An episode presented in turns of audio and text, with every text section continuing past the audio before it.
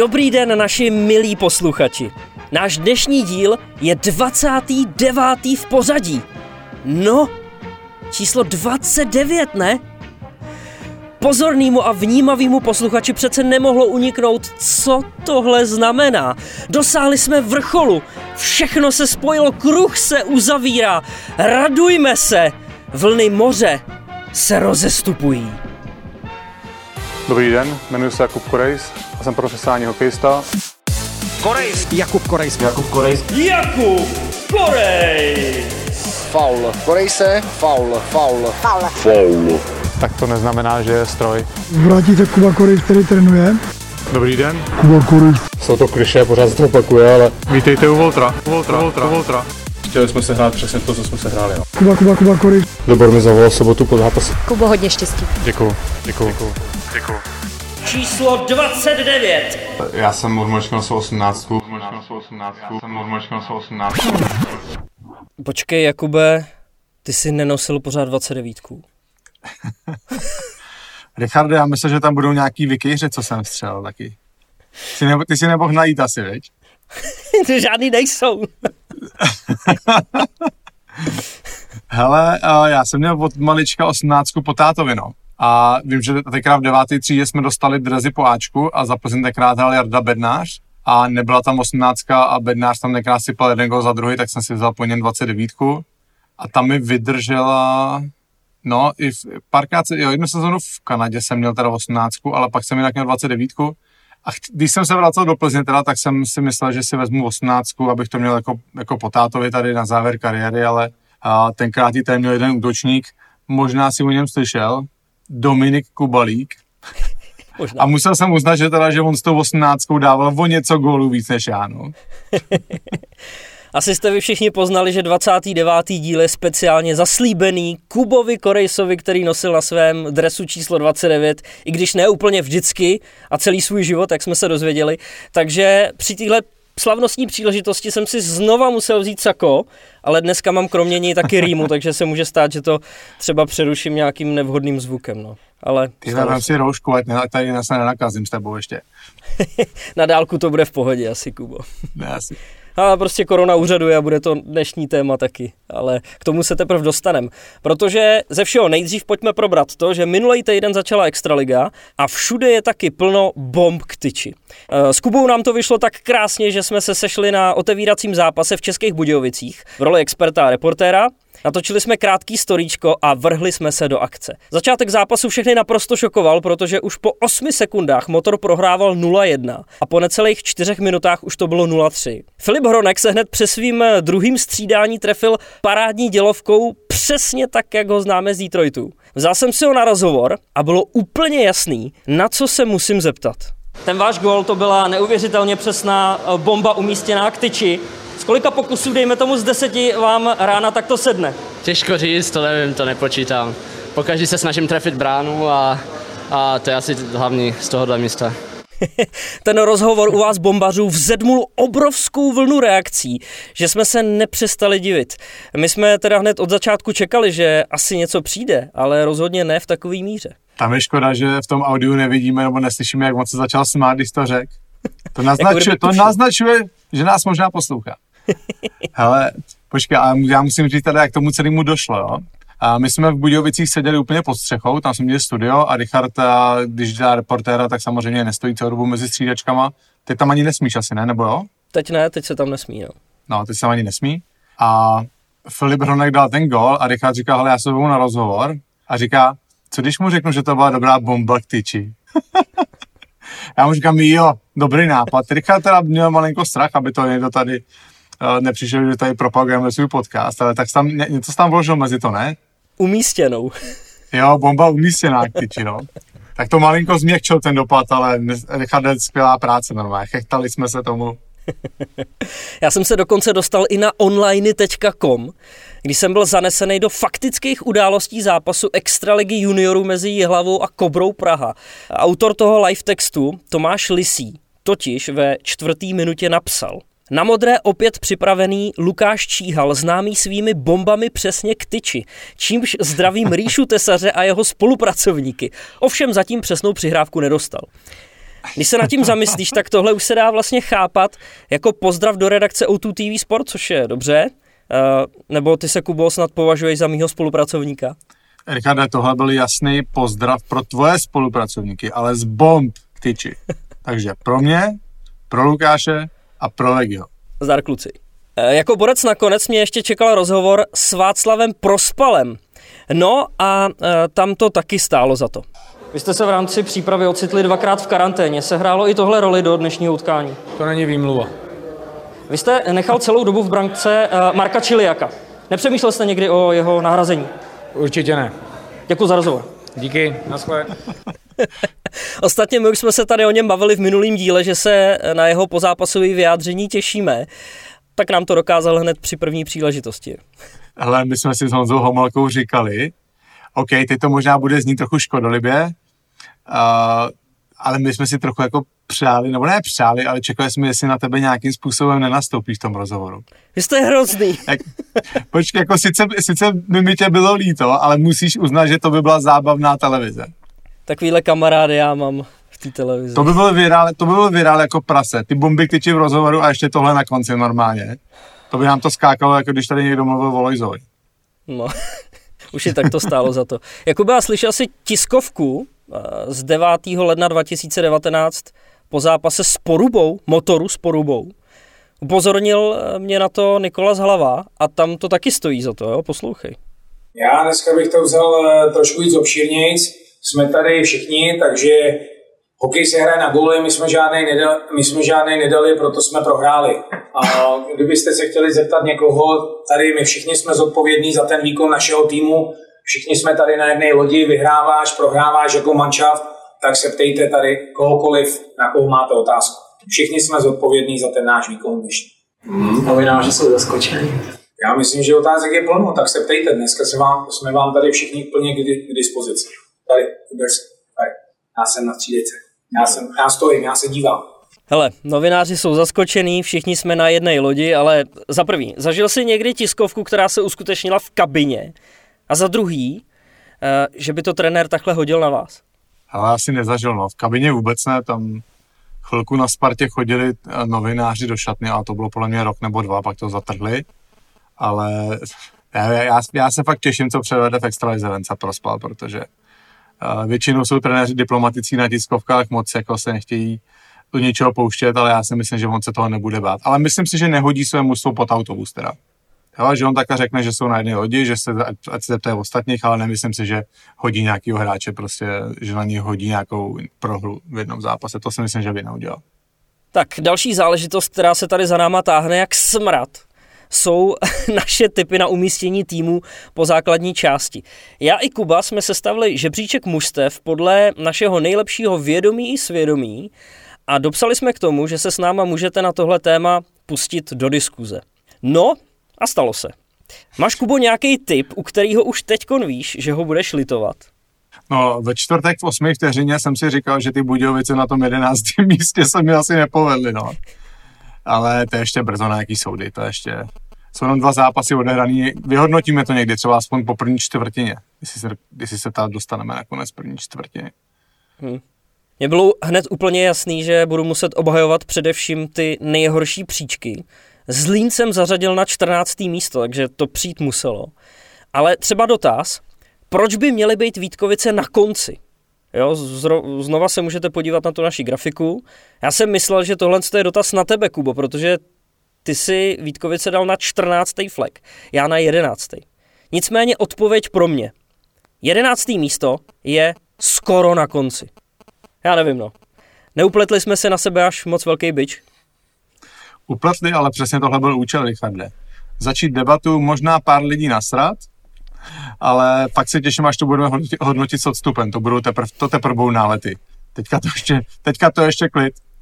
Ale mě samozřejmě trochu mrzelo ty Vítkovice, protože zrovna tam hraje můj dobrý kamarád Honza Hruška a já jsem je typoval na to poslední místo, jak si říkal.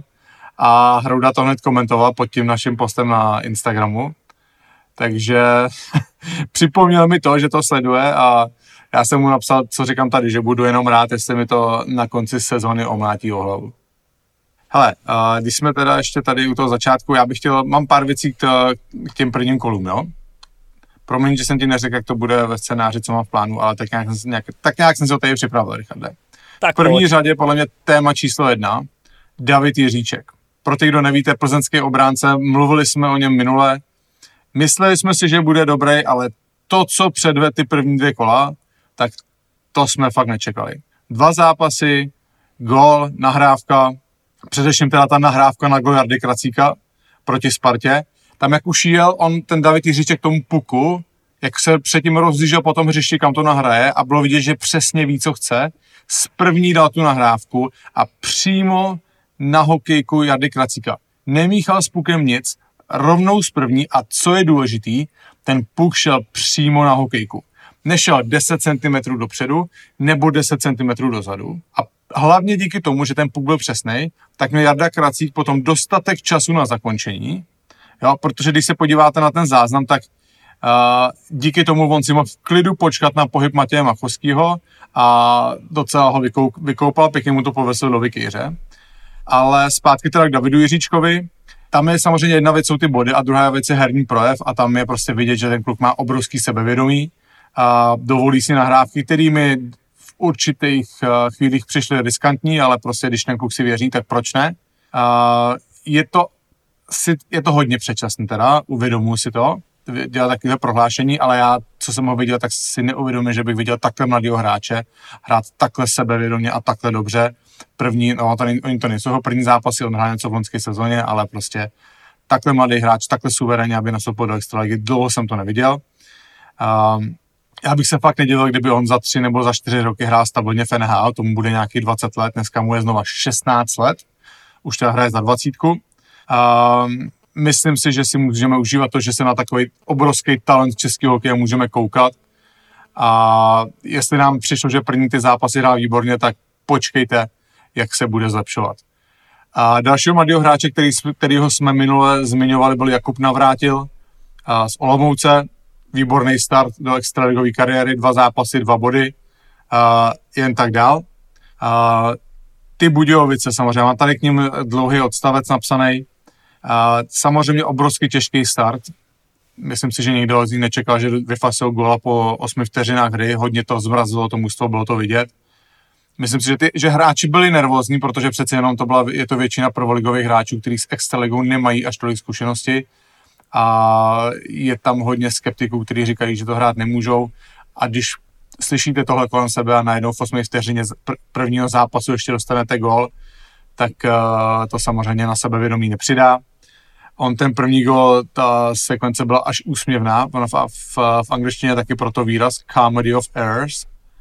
Uh, tam si víme, že teďka nevím přesně, kdo byl na té buli, ale ten centr upad na buli. Uh, myslím, že to byl obránce Ondra Slováček, který asi to nebyl jeho první zápas, ale určitě moc zápasů v televize nemá. Uh, ten ztratil hokejku, hokejku, potom myslím si, že za normálních okolností by aspoň se vracel zpátky před branku, ale on možná z toho z té záře světel pomyslný, tak byl trochu mimo a koukal se, co se děje, místo aby sprintoval před bránu, před bránu kde, kam kdyby dojel, tak i bez té hokejky si myslím, že by dokázal zabránit ty přihrávce na Jakuba Orsavu. Uh, hodně těžká nováčkovská daň na začátek. No a po, potom, když si vezmeš Filipa Hronka, který prostě střelou hodnou hráče NHL trefí vykyř jako kráva, tak to byla druhá, druhý hřebík do takový pomyslný rakve.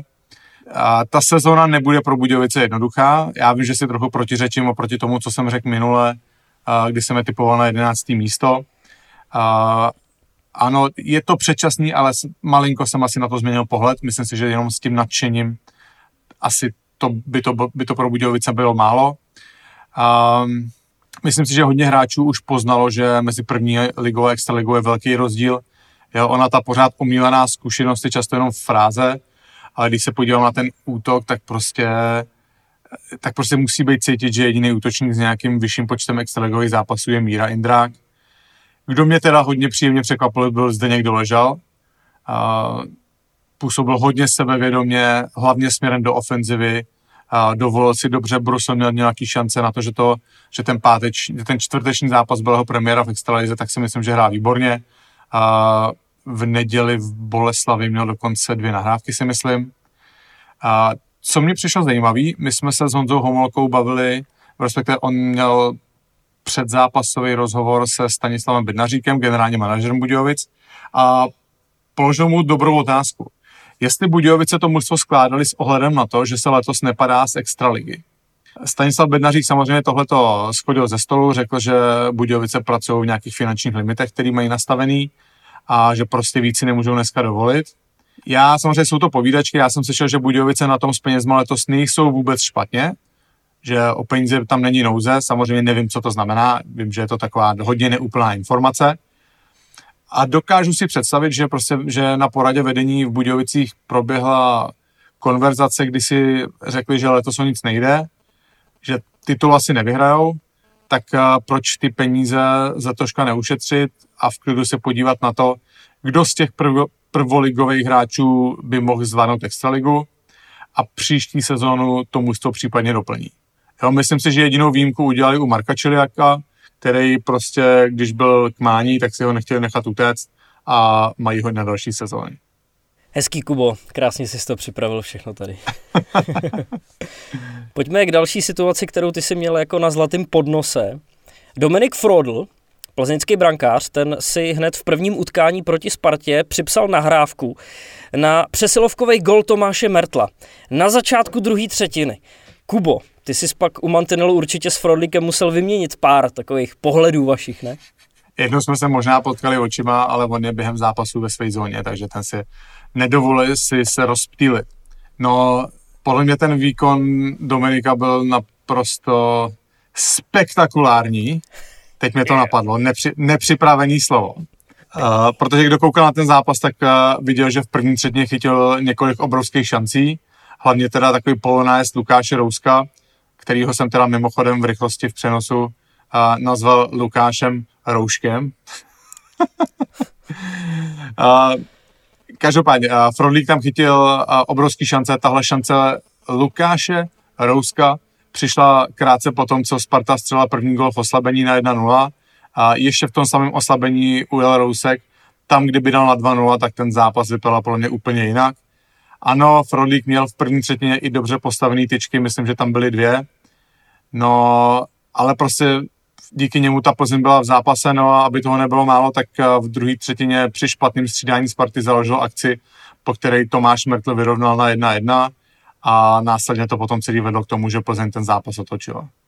Tak a Lukáš Roušek to nebyla jediná věc, která se ti povedla. Já na tebe, Kubo, nechci bonzovat, ale naši posluchači nám to stejně vždycky předhodějí. Takže co prosím tě na ledě dělal Tomáš Řepík? A dvakrát. Ale nej, nejhorší je, že, uh, že jsem to fakt řekl dvakrát a uvě, já jsem si to uvědomil během toho přenesu jenom jednou a tam jsem se ještě zaseknul. Jak jsem to jako, myslím, že bylo poznat, že jsem si uvědomil, že jsem řekl špatný jméno. Ale právě jak píšeš ty, jeden z našich, myslím si, věrných posluchačů, Kuba Hřebík, mi to připomněl, mi poslal do zprávy krátký video, kde je, fakt, kde je slyšet, že jsem z Michala Řepíka udělal Tomáše i při čtení sestav ještě před zápasem. Fiasko. A já bych možná mohl jako, nebo chtěl bych posluchačům přiblížit, co se vlastně v těchto situacích děje. Jo, nebo proč se vlastně tyhle ty chyby stanou. Protože já, když jsem ještě hrál, tak jsem na tyhle chyby komentátorů byl absolutně alergický. Teď, když jsem na druhé straně, tak mám pro ty chyby trochu větší pochopení, to je divný, veď? Já se v těch přenosech vždycky snažím používat celý jména hráčů. Jo, a neříct jenom příjmení, protože mi to přijde taky hodně neosobní a myslím si, že tím, tím že řeknu i to křesní jméno, že dám najevo vlastně, že, že toho hráče fakt znám. Že tam jenom nehodím jméno, který znova vidím, uh, vidím na drezu. Jo. Ale uh, s tím souvisí to, že prostě těch men hráčů je hodně. Jo, a když si vemu, že jsem dělal přenos ve čtvrtek a v pátek to máš čtyři mužstva, tak to je nějakých 80 men přes ty čtyři mužstva. Jo, a troufnu si říct, že kdybyste teďka mě tady posadili a vyzkoušeli, tak budu vidět křesní jména všech hráčů v těch čtyřech mužstvech a i na jakou stranu hrajou. Jo, ale někdy prostě v tom přímém přenosu, když myslím na všechno kolem, abych neměl kraviny, abych otvíral pusu a bylo mi rozumět, jo, k tomu se tvářil jako sympatický člověk, tak mi prostě v té chvíli občas naskočí špatný jméno. Evidentně jsem ten zápas teda měl u Řepík zafixováno Tomáš. jo, a ano, vím, že mám být profesionál a s tou situací se vyrovnat, ale tak nějak jsem trochu chtěl vám přiblížit celou tu situaci, abyste se možná dokázali trochu vžít do mý kůže. Krásně jsi to tady omluvil, Jakube. A teď ti nahraju trošku na smeč, jo? Mám pro tebe oblíbený téma. Českým hokejovým prostředím koluje jedna nepříjemná záležitost a to je zdražení služeb tvojí tolik oblíbený platformy hokejka.tv. Pro ty z vás, kdo to náhodou nevědí, tak se jedná o internetové přenosy šance ligy a typ sport extraligy. Občas jsou odvysílaný taky mládežnický utkání, univerzitní liga či zápasy reprezentace. Celý tohle prostředí živého vysílání spadá pod Hokej.cz, respektive pod BPA Sport Marketing, respektive pod její ředitelku Janu Obermajerovou. A mění se nejen televizní trh, ale taky ten sáskovej. Dva roky zpátky, když do Extraligy vstoupilo O2 TV, tak si fanoušci mohli vybrat ze tří tarifů. 99 korun na měsíc nebo 499 na sezónu. Loni přibyla i možnost denního předplatného za 49. Uh, I to 5 kilo už spoustě lidem přišlo drahý. A tak je pro letošek nová cena 249 za týden. Nebo 99 korun za den. To všechno kvůli tomu, že hokej zkrátka vstoupil do nejistého období ale taky se mění požadavky diváka a proto stoupá i technická úroveň a kvalita přenosu. Jakube, přišlo to, co si předeslal, zdražení přenosu na hokejce. Tak teď uvidíme, jestli přijdou i ty ostatní avizované změny. Myslíš, že nás poslouchali, Richarde? I když asi možná moc fandíme, no, ona ta myšlenka zdražení asi nebyla úplně revolucionářská, ale asi možná trochu naivně jsme si mysleli, že v rámci toho zdražení by se mohlo něco udělat s tou kvalitou. Ty teda říkáš, že se to zlepšuje. Uh, já jsem viděl nějaký sestřihy, o moc lepší mi to teda nepřišlo. A nechci být pesimistický, ale něco mi říká, že se to ani nestane. Každopádně, prosím tě, řekni mi to ještě jednou. Ono to stálo loni 499 na sezonu a teď to stojí 249 na týden. Respektive na tři zápasy, když si to takhle vezmeš. A nebo na dva, když se nehraje v pát, když se nehraje v úterý. Já pojďme, že se podívat na celý kolo, že jo? No, jasně, a, dá se, a dá se tam na to koukat ze záznamu? Dá a to už je zadarmo. Nechci tady dělat reklamu, ale já se na to vždycky koukám Co? jenom ze, ze záznamu. Po, no, to víš, ty, ty, ty najdeš cestu, kde ušetřit. tak Počkej, více... takže, takže, takže ty platíš za to, aby ses na to mohl koukat živě, ale když si to chceš pustit druhý den, tak to je zadarmo? No, možná ještě ten večer. Když se to odjede a oni to zpracují, tak pak už se na to můžeš podívat. To je zase dobrá služba. Všechny zápasy. To jo, no, ale nevím, no. Zajímalo by mě čísla, kolik lidí si to zaplatilo, protože to je fakt velký skok, jako 499 na sezonu, anebo 249 za týden. Hmm. Jirka Vítek to psal na, podle mě to psal na Instagramu, eh, na Twitteru, že to vychází snad 6 tisíc na sezonu a předplatný NHL tě stojí 4 tisíce, 6 tisíc jenom na základní část, tady ta hokejka a NHL 4 tisíce včetně playoff. A tam je to teda tam ta kvalita je o trochu jinde teda, no. Takže tohle je logika, že Extraliga je kvalitnější než NHL. No, ale ty přenosy jsou kvalitnější. Ale jeden argument tam byl ještě takový, že zatímco tady máš na týden 249, tak normálně třeba máš za 250 vstupenku na jeden jediný zápas. A to se no. vyplatí. Počkej, ale si na stadionu, to je trochu jiný rachot, že jo? I, i teďka tady prostě i v tom komorním, i v tom komorním prostředí. A chtěl bych vidět ty reakce lidí, kteří nadávali, že si mají koupit O2 před eh, dvěma rokama nebo třema, nebo kdy to bylo, že si mají koupit O2 televizi za, já nevím, kolik to stojí na měsíc. Tři kila? Čtyři? 299. No. Ty to znáš. Který nadávali, že si mají koupit za 299 korun na měsíc O2 a tam mají normálně plnohodnotný přenos. Se mnou ve studiu, s tebou uh. jako reportérem a teďka si dají tady 249 za to, že to někdo natáčí normálně na Huawei. Nazdar.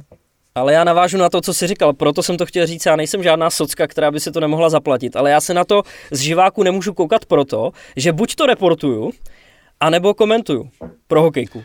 O, teď jsem se propálil. Tak teď už tomu rozumíme, Richard, teď to vysvětlil dobře. No ale já si třeba myslím, že na té kvalitě minimálně z komentátorské stránky se pracuje. Jo. Uh, myslím, že to byl pátek, kdy mi z produkce volali, že by potřebovali někoho do Litoměřic na šance ligu. Že teď v tomhle tom covid režimu se budou jednak hodně měnit plány a hlavně budou vypadávat komentátoři. Ty si určitě pamatuješ Ondru Kvardu, kterýho jsme měli s Bladem jako hosty 17. dílu to bylo? a jeho dlouhodobým cílem, což řekl vlastně i nás, je se z e-sportu posunout na komentování reálného hokeje. A vlastně mi potvrdil, že na hokejce je aktuálním tématem zkvalitnění a lepší obsazení šance ligy. No a zpátky k tomu mýmu telefonátu. Já jsem odpověděl, že se soustředím hlavně na extraligu, nebo spíš na extraligu, spíš tak jako opatrně, že by to pro mě bylo těžší se ještě věnovat další soutěže a tak dále.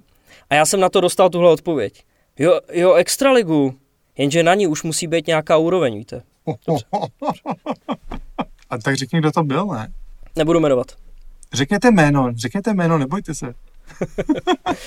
Pojďme dál, nebo už nebudu nikde vůbec. Budeš tady, Richarde, tady má tady ty jenom nevytlačí, nebo? To jsem rád. Máme na vás, naše posluchači, jednu otázku. Zajímá nás, jaký podcasty ještě posloucháte. Klidně nějakou další českou konkurenci nebo něco anglicky. Nebojte, neurazíme se. My s Kubou zvládneme úplně všechno, jak jsme teď ukázali třeba i u hodnocení těch týmů. Zkrátka, všechno do nás napalte. Eh, spíš nás to zajímá, jestli nám eh, náhodou něco neuniká, o čem bychom měli vědět. Ideálně napište na Instagram bomb, případně eh, pak na můj nebo Kubovo Instagram. Tak já vám třeba řeknu, co poslouchám já, jestli vás to zajímá. A musím říct teda, že poslední dobou nějak nemám čas poslouchat podcasty, protože nějak, mín, no, když teďka jsem docela začal cestovat, tak jsem byl v těch Budějovicích třeba, ale když mám nějakou dlouhou cestu, tak uh, si v autě nebo ve vlaku pustím Speeding Chicklets, což je jasně nejpopulárnější hokejový podcast na světě. A pokud teda úplně třeba neovládáte angličtinu a nemáte taky tolik času, tak zkuste slovenský podcast a teď počkej, já mám to jméno, Nehanební hokejoví bastardi. Si pohráli s tím jménem. Mm. Každopádně, každopádně je to taky v NHL a není to dlouhý, myslím, že tak do půl hodiny má každý díl a musím říct teda, že i když já nejsem moc na hokejové podcasty, kde nejsou hráči, nebo kde nemluví hráči, nemyslím jenom, jenom rozhovory, ale třeba i ty rozbory nedělají hráči, tak tenhle mi přijde docela v pohodě. Jo, oni si tam vždycky vyberou, vyberou jedno nebo dvě témata každý díl a ty tak nějak rozeberou s trochou vtipu. A nedávno mluvili o Chudobinovi, o Vrance Dolasu, který deset let dělá dvojku a najednou dotáhnou Dolas až do finále nebo rozebírali, že kdyby Islanders nepostoupili do finále konference, tak by všechny výměny, co udělal generální manažer Lamoriel, mohly být jednoduše považovan za přešlap. Já NHL úplně detailně nesleduju, koukám na sestry občas, ale nemám úplně přehled, takže docela tady sbírám nějaký užitečné informace, které potom prodáváme tady v našem podcastu. Jo. Bomba přesně umístí na ktyči. Ale já v tomhle s tom s tebou, Kubo, musím souhlasit, protože já nejsem úplně ten typ člověka, který by si zrovna pustil ten náš podcast. Ono i ve chvíli, kdy to, ty to děláš a máš za sebou v hlavě všechno to, co si musel zprocesovat při té výrobě, tak už si to možná úplně tolik neužiješ. Takže já sám relaxuju vlastně u cizích podcastů. Takže u nás je de facto jako nutností poslouchat něco jiného. Ty, a ty neposloucháš ty naše díly hotový potom?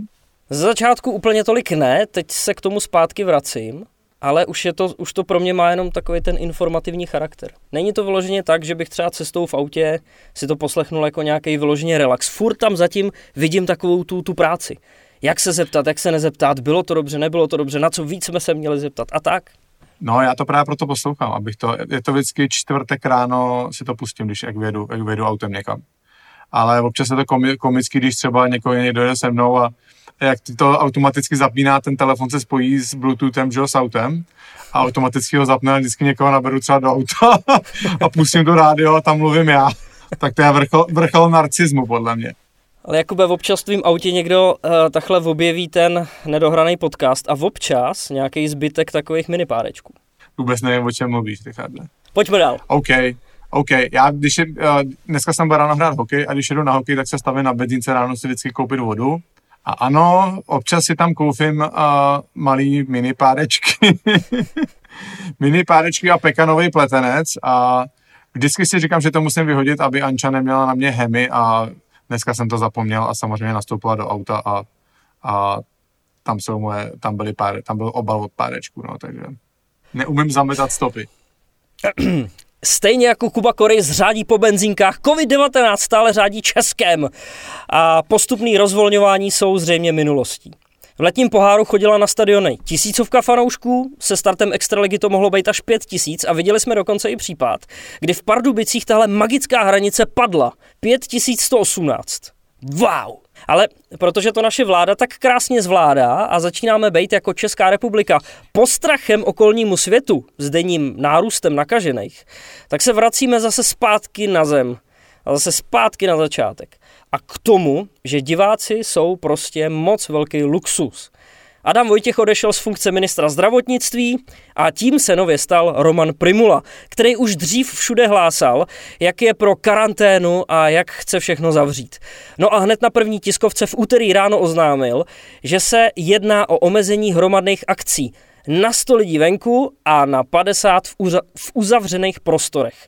Do dvou dnů budou opatření zveřejněný. Takže možná už ve čtvrtek, kdy vydáváme tenhle díl, bude jasno. Pokud by 50 lidí byli veškerý účastníci akce, tak se hrát zkrátka nemůže. Prezident českého hokeje Tomáš Král propaguje myšlenku, aby se hrálo třeba i s prázdným hledištěm, ale pak se vracíme znova k tématu, jak dlouho tuhle situaci kluby ustojí. Pokud by tohle nařízení mělo svý mantinely, jako třeba měsíc, tak je to údajně hratelný. Um, pokud celou sezónu, je to neudržitelný. Buď jak buď, eh, je k tomu potřeba kompenzace ušlýho zisku a i na tohle Český svaz myslí, připravuje program a ten by pak měl do dvou týdnů předložit vládě. No, Máme pro vás ještě konkrétnější informaci z úterka z večera, protože eh, odpoledne se situace ještě o krok posunula a nevypadá to tak katastroficky, jak se mohlo na první pohled zdát. Od čtvrtka by mělo platit, že na sportovní akce se dostane maximálně 2000 fanoušků. Tyhle opatření by měly zůstat v platnosti prozatím 14 dní. Fotbalová i hokejová liga bude pokračovat, byť zase s nižším počtem diváků na stadionech. OK, aspoň nám to Kubo zatím nezavřou, ale stejně je to zase tady, jako by jsme se vrátili do března, nebo co? Mně přijde smutný, že se tady celý léto dělalo, že se nic neděje a teď jsme a teď se jenom překvapený, že ty čísla rostou. A já vím, že tady mám často politické výjevy, které někdy můžou být těžko uchopitelný, ale prostě tohle je krásná ukázka, že ta sebranka v čele s Babišem je naprosto neschopná. Jo, jenom populisticky dělají to, co chtějí lidi na Facebooku.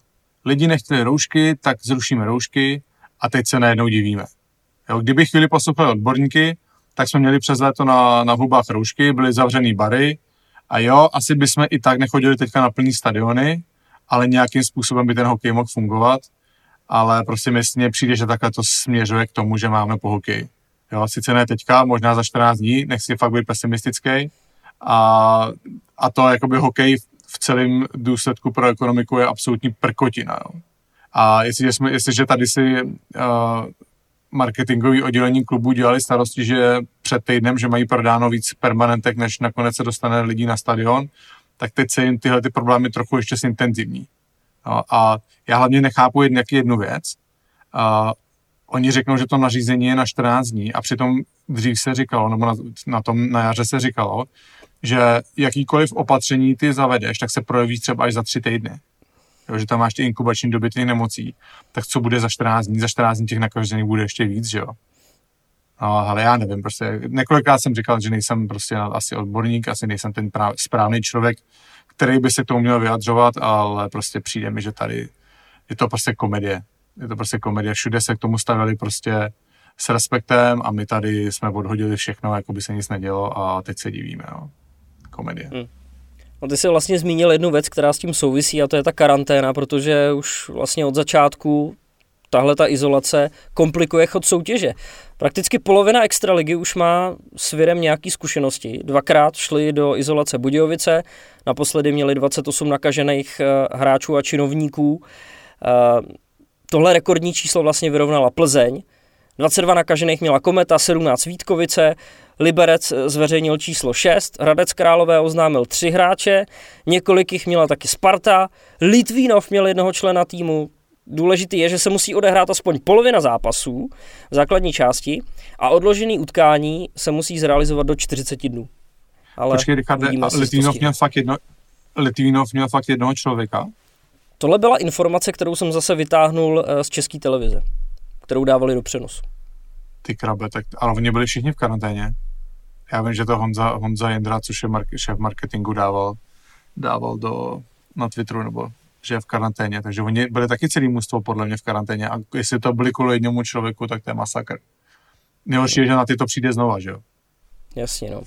Takže je potřeba nějakým způsobem improvizovat a jednat v téhle situaci a zrovna Mountfield s Vervou rychle zareagovali a v neděli měnili plány, protože jejich soupeři z Vítkovic, respektive Komety, se potýkali s covidem a místo toho, aby Hradec a Litvínov přišli o svý mače, tak to dali dohromady a předehráli si 20. kolo. Vlastně proč ne, když eh, toho prostoru bude v rozběhnutý sezóně málo. Což je vlastně takový strašák pro všechny, jak to bude v sezóně eh, všechno probíhat, jak, jak se bude všechno odkládat, překládat a tak vůbec. Takže uvidíme. Ostře sledovaný bylo letos vyhlášení ocenění v kanadsko-americké soutěži NHL. Uh, Morris Rocket Richard Trophy získal za nejlepšího střelce David Pastrňák z Bostonu. Společně s ním i Aleksandr Ovečkin za 48 gólů v nedohrané základní části. Na, celou, eh, na cenu byl Masterton Memorial Trophy za vytrvalost. Já jsem se tak soustředil, no. abych se nespletu té ceny, že jsem se přeřekl toho jména předtím. Na celu? na celu aspiroval tady už jeden člověk zmíněný před tímhle s tím vstupem. Wow. ne, nebudem zabrušovat do politiky. Uh, byl Masterton Memorial Trophy za vytrvalost sportovní přístup a oddanost hokeji. Tam byl nominovaný obránce Washingtonu a host našeho 14. dílu Michal Kempný. Bohužel zvítězil Robbie Ryan z Otavy. Dominik Kubalík se Bobby, dostal do... Bobby Co? Ryan. Bobby, Bobby. Ryan. Co jsem řekl? Roby. Roby. Roby Buble. Já jsem tady z toho z, z přehlšlem men normálně tak zblblej, že všechno přečtu blbě. Dominik Kubalík, ten se probojoval do All-Star týmu nováčku, já se musím smát tomu jménu. A, ale uh, on usiloval hlavně o Calder Trophy za nejlepšího nováčka sezóny, z čehož nakonec bylo až třetí místo za Makarem a Hughesem. Uh, Slavnostní vyhlašování ovládl německý útočník Edmontonu Leon Dreisaitl. Ten převzal Hart Memorial Trophy pro nejužitečnějšího hráče NHL a Ted Lindsay Award pro nejlepšího hráče podle hráčské asociace. A to je krásný oslý můstek směrem k našemu dnešnímu hostovi, protože tím je Dreisaitlův agent Jirka Hamal. Kubo, krásný načasování. Ty krabe, rádi bychom řekli, že jsme to takhle plánovali, ale je to fakt čistý štěstí. Dneska to bude zase trošku jiný rozhovor, než na který jste u nás zvyklí, ale je na to ideální doba, protože právě podpisy smluv, zastupování hráčů a jejich budoucnost se řešila se startem Extraligy a s posunutým za, začátkem NHL, který vytvořilo příležitost pro příchod eh, českých hráčů do naší soutěže. A přijde mi, že v těchto záležitostech kolem hráčských smluv si libuje hlavně Kuba, takže já jsem tam občas měl pocit, že jsem tak trochu navíc. Já, Richarde, ty nejsi navíc nikdy. Ale já si myslím, že to zákulisí přestupu zajímá všechny a musím říct, že často je to dost zajímavý i pro mě. A Jirka Hamal je agent asi z největší historií u nás a určitě má co říct, což podle mě sami za chvíli uslyšíte. Mě přímo on zastupoval jenom chvilku, domluval mi tenkrát angažmá ve Finsku a následně na Spartě. Potom mě v rámci jeho agentury přebral Michal Leinberger, se kterým jsem zůstal až do konce kariéry i po tom, co se jeho cesty s Jirkou Hamalem rozešly. No a to stačí. Tolik moje okýnko do historie a tady máte rozhovor. Jirka Hamal.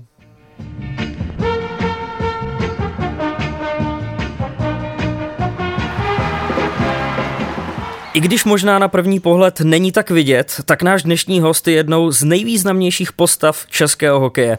V 80. letech střežil branku Sparty, ale už ve svých 28 s aktivním hokejem skončil. Využil nových příležitostí, které nabízela porevoluční doba a začal se jako agent starat o hráče. A to dělá dodnes. Za 30 let se vyprofiloval v jednoho z největších agentů u nás. Dámy a pánové, Jiří Hamal. Jirko, vítej u nás v podcastu Bombik Tyči. Díky, díky za pozvání, ahoj. Hned na začátek jsem se chtěl zeptat a ujistit se, že všechny fakta máme správně, protože vycházíme ze statistik a tak dále. Opravdu si skončil v 28? Ano, skončil. To, to sedí, to sedí, je to správný. I ostatní? Je to. všechno, všechno. Vidím, že, že máte dobrou přípravu. tak to uh, děkujeme. Proč vlastně si končil takhle brzo? Byl jsem na situaci, kdy ve Spartě se uh, střídali golmani, kteří přicházeli, přicházeli v době, kdy jsem věřil v to, že budu, že budu prostě jednička. Uh, tam měl jsem, studoval jsem a studoval jsem práva a stala se mi taková srandovní prostě věc, kdy ve finále to vůbec srandovní nebylo, když jsem chodil eh, na zkoušky a měl jsem eh, problém s palcem, nevěnoval jsem tomu moc pozornost a s, v téhle banální věci se nakonec vyklubal zánět, těžký zánět palce, když jsem potom byl skoro čtyři měsíce po doktorech, trhali mi nechty a, a dostával jsem se prostě do situace, kdy jsem netrénoval a Sparta potřebovala řešit eh, situaci, kdy přiváděla golmany, který, kteří potom začali hrát a já když jsem se konečně té prostě problém, z té problémové eh, situace dostal, tak uh, už jsem se vždycky začínal, nebo vždycky jsem začínal jako dvojka a nebyl jsem, nebyl jsem to, co jsem byl předtím, než se mi stala tahle věc, takže jako banální věc, která mě nakonec eh, připravila, nebo která mě možná i dneska můžu říct jako možná za dobře, připravila na úplně jiný uh, život než uh, brankář. Nakonec jsem skončil jako právník a snažil jsem se potom dělat úplně jinou, jinou kariéru. No. A dá se teda říct, že ty si využil skulinku po revoluci, chytit se něčeho jiného a jako nepřemýšlel jsi si prodloužit kariéru, jednat s jinýma mužstvama, i třeba nechytat za extraligu? Já jsem měl vždycky tu vizi, buď to prostě něco děláš tak, abys byl vidět, abys byl nejlepší a jako být na střídačce, tam otvírat dveře, to se mě vůbec nechtělo.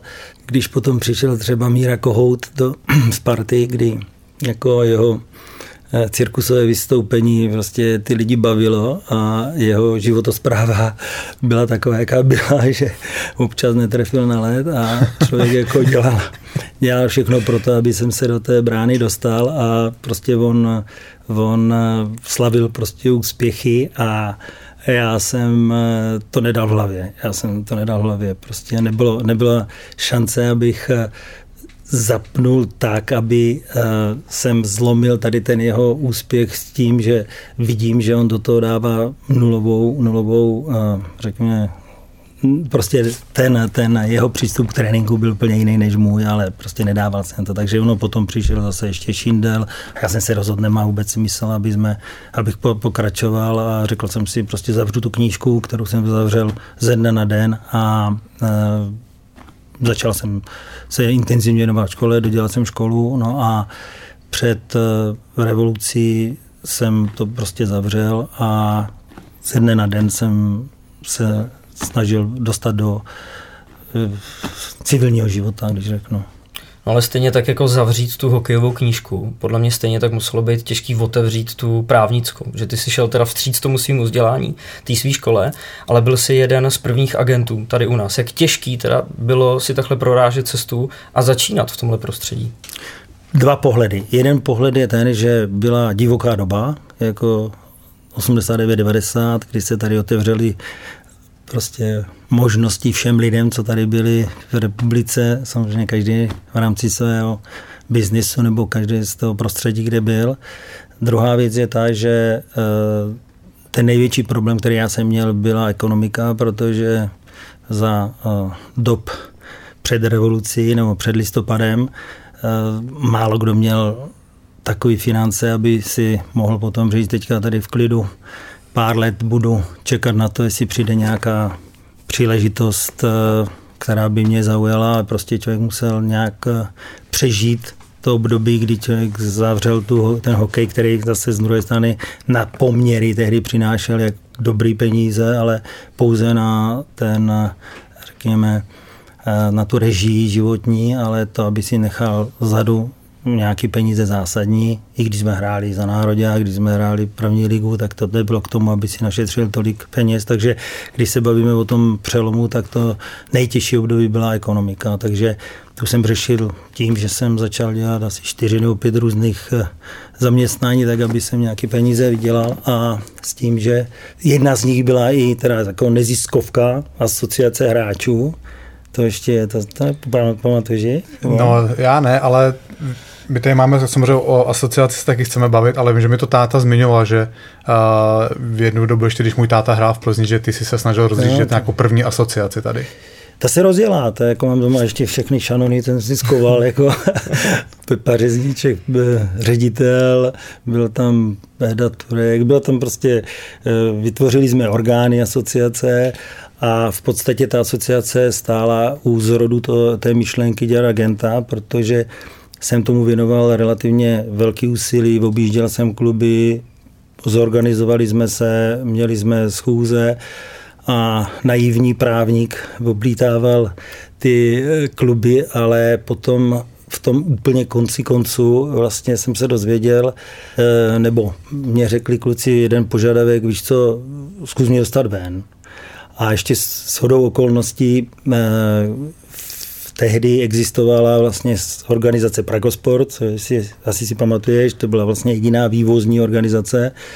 A tehdy mě oslavil Jarda Vacek, eh, tehdejší ředitel, ať eh, v rámci asociace hráčů se nastěhujeme do toho deskobaráku, jestli si pamatuješ, jak je před halou, tak tam je ten deskobarák, tak nám dal jednu kancelář a e, samozřejmě on je obchodník, tak viděl tu vizi, že když se rozjede asociace hráčů, tak v podstatě kluci budou sedět v jeho baráku, takže prostě ten jeho, ta jeho vize byla, že když se tam nastěhuju já, tak e, v podstatě on se tam nastěhuje aktuální top hráči, kteří v té lize jsou, takže v podstatě moje, zkuš, nebo moje vztahy s celou ligou byly v té době, jako myslím si, nebo s těma hráči byly dobrý na dobré úrovni. No tak jsme se tam, nebo tak jsem se tam nastěhoval sám, bez sekretářky, všeho, on mi dal ještě k dispozici, že tam ten jeho, ty jeho lidi můžu jako využívat. Takže tím to začalo, že jsem se snažil pořád zakládat a pracovat na na, řekněme, podmínkách, eh, smluvních podmínkách hráčů. To byla ještě vlastně Československá liga, když tehdy to začalo, tak jsem se účastnil těch zasedání a snažil jsem se tam prosazovat nějaké změny do smlouvy, ale prostě odezva u kluku byla minimální. Odezva u kluku byla taková, že jej zajímalo, prostě otevřel se svět, eh, v Čechách se nic nevydělávalo, otevřelo se hlavně Finsko, tak, to, tak ty kluci se tam prostě valili proudem. Takže já jsem zase měl tu obrovskou výhodu, že jsem vlastně byl denně a tam byl od rána do večera a viděl jsem, jak se tvoří smlouvy, jak se jedná, jak jezdí manažeři, tak jsem tam seděl a učil jsem se. No, jel, hmm. jel jsem na mistrovství světa, potom tuším moje první bylo v Bernu, jestli si nepletu a myslím, že 1991 byl možná Bern, takže už jsem se tam tak nějak jako začal motat.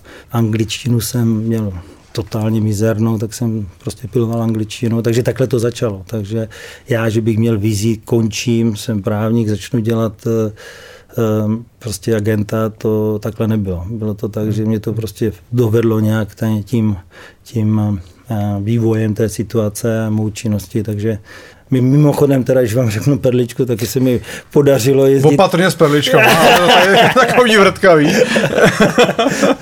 Při první, když jsem skončil, tak, tak prostě já neměl peníze, takže takže tehdy se dalo vydělat peníze, se dalo vydělat jakkoliv, takže jsem měl starou Škodovku, takže jsem, kluci šli potom i na Silvestra třeba jako někam kalit, tak jsem dělal černého taxikáře, mm. aby udělal nějaký peníze. Tehdy to přineslo víc jak z toho hokeje, no, ale to, to jsou takový začátky. No. Hezký, hezký. Jirko, já jsem teda strašně rád, že tě tady máme, protože podle mě málo kdo v dnešním, kdo se motá v hokejovém světě, že jo, tak eh, mě je dneska 630 a přece jenom jsem nějakou dobu v tom hokejovém světě, ty máš zhruba 30, 40 let, když vezmeme tu tvoji hráčskou kariéru a dokážeš vidět věci v dnešní době v kontextu té minulosti, což je podle mě strašná, strašná hodnota. A mě třeba zajímá, hodně se skloňuje to, že český hokej je nějaký způsobem na úpadku. A já to asi nevidím úplně tak černě, abych ti pravdu řekl, ale spíš by mě zajímalo, jak se třeba změnilo vnímání českých hráčů Jo, jestli to dokážeš porovnat třeba u těch 90. let, kdy si vlastně se snažil ty český hráče prodávat do zahraničí, jak se stížila nebo zlehčila tvoje, tvoje pozice, a jestli třeba tam byly nějaký výky, jestli Nagano byl třeba obrovský, že najednou si prostě mohl kohokoliv prodat kamkoliv a všude Čechy brali. Jak se to třeba vyvíjelo v, v, během času? Tam je, pot, tam je potřeba se podívat na to eh, dvěma směrama. Jedna je ekonomika, to, co já si takhle pamatuju, o, když si bavíme Českým svazu, tak eh, si pamatuju, hm, řekněme, Teleaxis, Telemundi, ty firmy, kdy se organizovala mistrovství světa, obrovský biznis tady. Co si pamatuju, tak eh, nebo co jsem slyšel, samozřejmě dokumenty jsem žádný neviděl, tak eh, totální ekonomický průser, kdy se nezaplatili nějaké hotely, nezaplatili se nějaké eh, prostě organizač, organizační věci tam, takže to byl problém a pak si pamatuju taky, připravili se oslavy tady nějakého výročí Českého svazu a zase ne, ne, u čísel jsem nebyl, ale člověk se kolem toho motá, říká se, že Český svaz neměl ani korunu, eh, bylo to mínus, měli se dělat hradní oslavy, měli se dělat eh, na lodích eh, fanfáry tady a přitom jako to bylo, to bylo prostě ta ekonomika byla úplně pryč, pak se změnilo vedení, teďka ten, co vím zase, zase že ta ekonomika po mistrovství světa v Praze taky začala fungovat, že ty peníze tam jsou, aby se ta ta mládež nebo ten, ten, ty kluby prostě dotovali nebo pomáhali, ten svaz jim pomáhá, takže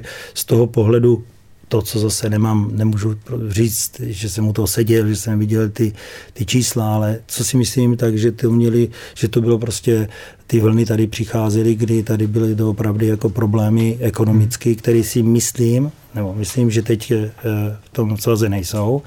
No a když se vrátíme k hráčům, tak v 90. zase jako agent. Tady byl takový paradise, agentský paradise, kdy je ta, na, na tom trhu byl jediný agent, kterýho jsem teda znal. Eh, to byl Heniš, který se Plzeňák, že, který se hmm. chytil Riche Wintera v Americe a v podstatě s tou Přes udělal, Davida Volka, že jo? protože David Volk si vzal jeho no, dceru. No, takže v podstatě s tou udělal ano, monopol do NHL, začínal těma haškama a prostě všichni top hráči šli přes jejich agenturu tehdy a pro mě se vytvořil prostě prostor pro Evropu. Mě já tehdy neuměl, já nebyl ani registrovaný na začátku jako NHL agent a neměl jsem tam žádný kontakty, ale tady v Evropě jsem si vybudoval během krátké doby kontakty a e, pracoval jsem na tom, abych e, co nejvíc těch hráčů tady e, podepsal a to bylo v podstatě v momentě, kdy ty kontakty jsem měl a přišel jsem za někým, tak ten nebyl problém se s ním domluvit, aby eh, šel přes, eh, přes země nebo přes nás s těma partnerama, co jsem dělal. Takže to bylo prostě období pro agenta úplně nádherný. Eh, Finsko se oby, oby, řekněme otevřelo, když teda pomeneme Severní Ameriku, tak Evropě to bylo Finsko, kdy tam odešla prostě obrovská řada hráčů, těch všichni kluci, co hráli za národák, ať jsou to Slováci nebo Češi, takže ta Finsko mělo, tuším, na začátku tři cizince limit, potom pět cizinců limit, já jsem přesvědčen, že 80% eh, cizinců tam tvořili Češi. Prostě byl žádaní, každý chtěl Čecha, jak se objevil někdo mladý, jak se objevil někdo prostě na mistrovství světa, když te, tehdy se národák neměnil, že? Tak to, byly to se vlastně bavíme, to je nějaký třeba 96, 7, 8? Já si myslím, že tohle začalo 92, 92 jo. bych typnul, to je odchody hmm, Šindel, na nějaký jména? Šindel. Šindel, Válek, Rusnák, Jelínek? Jelínek byl později, si myslím, jo. že to byla potom generace, ale tady ta generace, ta eh, Božík, Bokruš, eh, prostě to je strašně moc hráčů a, a podle mě to prostě ty, ti Češi, Slováci tvořili do opravdu 80% cizinců ve Finsku, pak, se nás, pak následovalo, k tomu se přidalo Švédsko, to už byla ta 96. si myslím, tam odcházeli Blue Line, odcházeli z Procházk, ten Libor Procházka, to Rozimoz Hosták, já bych to nechci... To, to všechno přes tebe, tyhle ty všechny jména, to bylo eh, všechno V podstatě řekněme, řekněme zase, 80% eh, všech těch jmén šli přeze mě, protože tam ta jiná cesta, nebo my jsme tam byli tak zabe, jako zaetablovaní, že když potřeboval ten švédský, finský tým hráči, tak, tak ty telefony šly buď to napřímo ke mně, nebo přes někoho, s kým jsem tam spolupracoval, takže to byla taková, takový, řekněme, jednoduchá agentská cesta, takže hmm. tam, se, tam se to otevřelo do Skandinávie. Pak se pak přichází, tuším 2001, pak přichází Superliga ruská, kde se tady objevuje manažer z Kazaně a volá mi, že by se se mnou chtěl sejít. Rusko tehdy prostě země, kterou trošku jsem měl z toho kopřivku, tak jsem si říkal, tak tam ne. Ale tak jsem tam přišel na schůzku, on říká, že mají v Kazaní prostě projekt, že by chtěli cizince, že by chtěli Čechy, tak jak se jim daří všude po světě. No tak se mm, nějak eh, jsme začali selektovat, kdo by mohl, pak jsme vytvořili takovou skupinu, skupinu průkopníků, kteří, kteří, eh, nebo se, se kterými jsme se domluvili, že bychom letěli do Kazaně.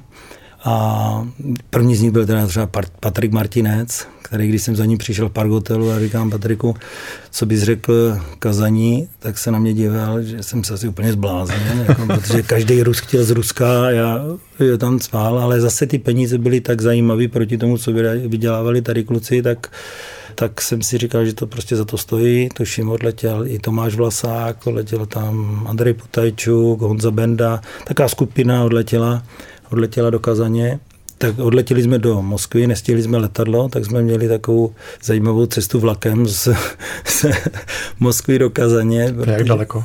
To je 12 hodin, tuším. No. My jsme si to vyplnili tak, jako, že když jsme přijeli, tak jsme byli lehce unavení, takže jsme měli potom odpočinek a pak teprve byla ta oficiální, oficiální cesta, takže ta oficiální schůzka prostě hostina, sushi, tam bylo, to bylo, ukázali se Rusové jako hostitele, tam šampáň a nevím, všechno možné, aby prostě zaujali ty kluky, bylo to prostě krátký trip, jenom se podívat. Já tuším, že s náma jeli dokonce otec Honzi Bendy, hmm. aby tam, tak Honza možná tam nebyl, byl tam jeho otec, jenom se podívat, nepamatuji si úplně přesně. Ale prostě to byl takový vstup mezi tím, teda už eh, Omsk jednal s Jardou Kamešencovým, aby šel, ten nešel jako se mnou, ten byl napřímo přes pana Zítka, který dělal tehdy pro Bardina, bývalého eh, generální manažera Omsku a ten se tam snažil dostat eh, no, jako souběžně, paralelně tady s tou kazaní, ale myslím, že ta kazaň potom uh, otevřela ty dveře, kdy jako ti kluci tam podepsali a byli tam spokojeni,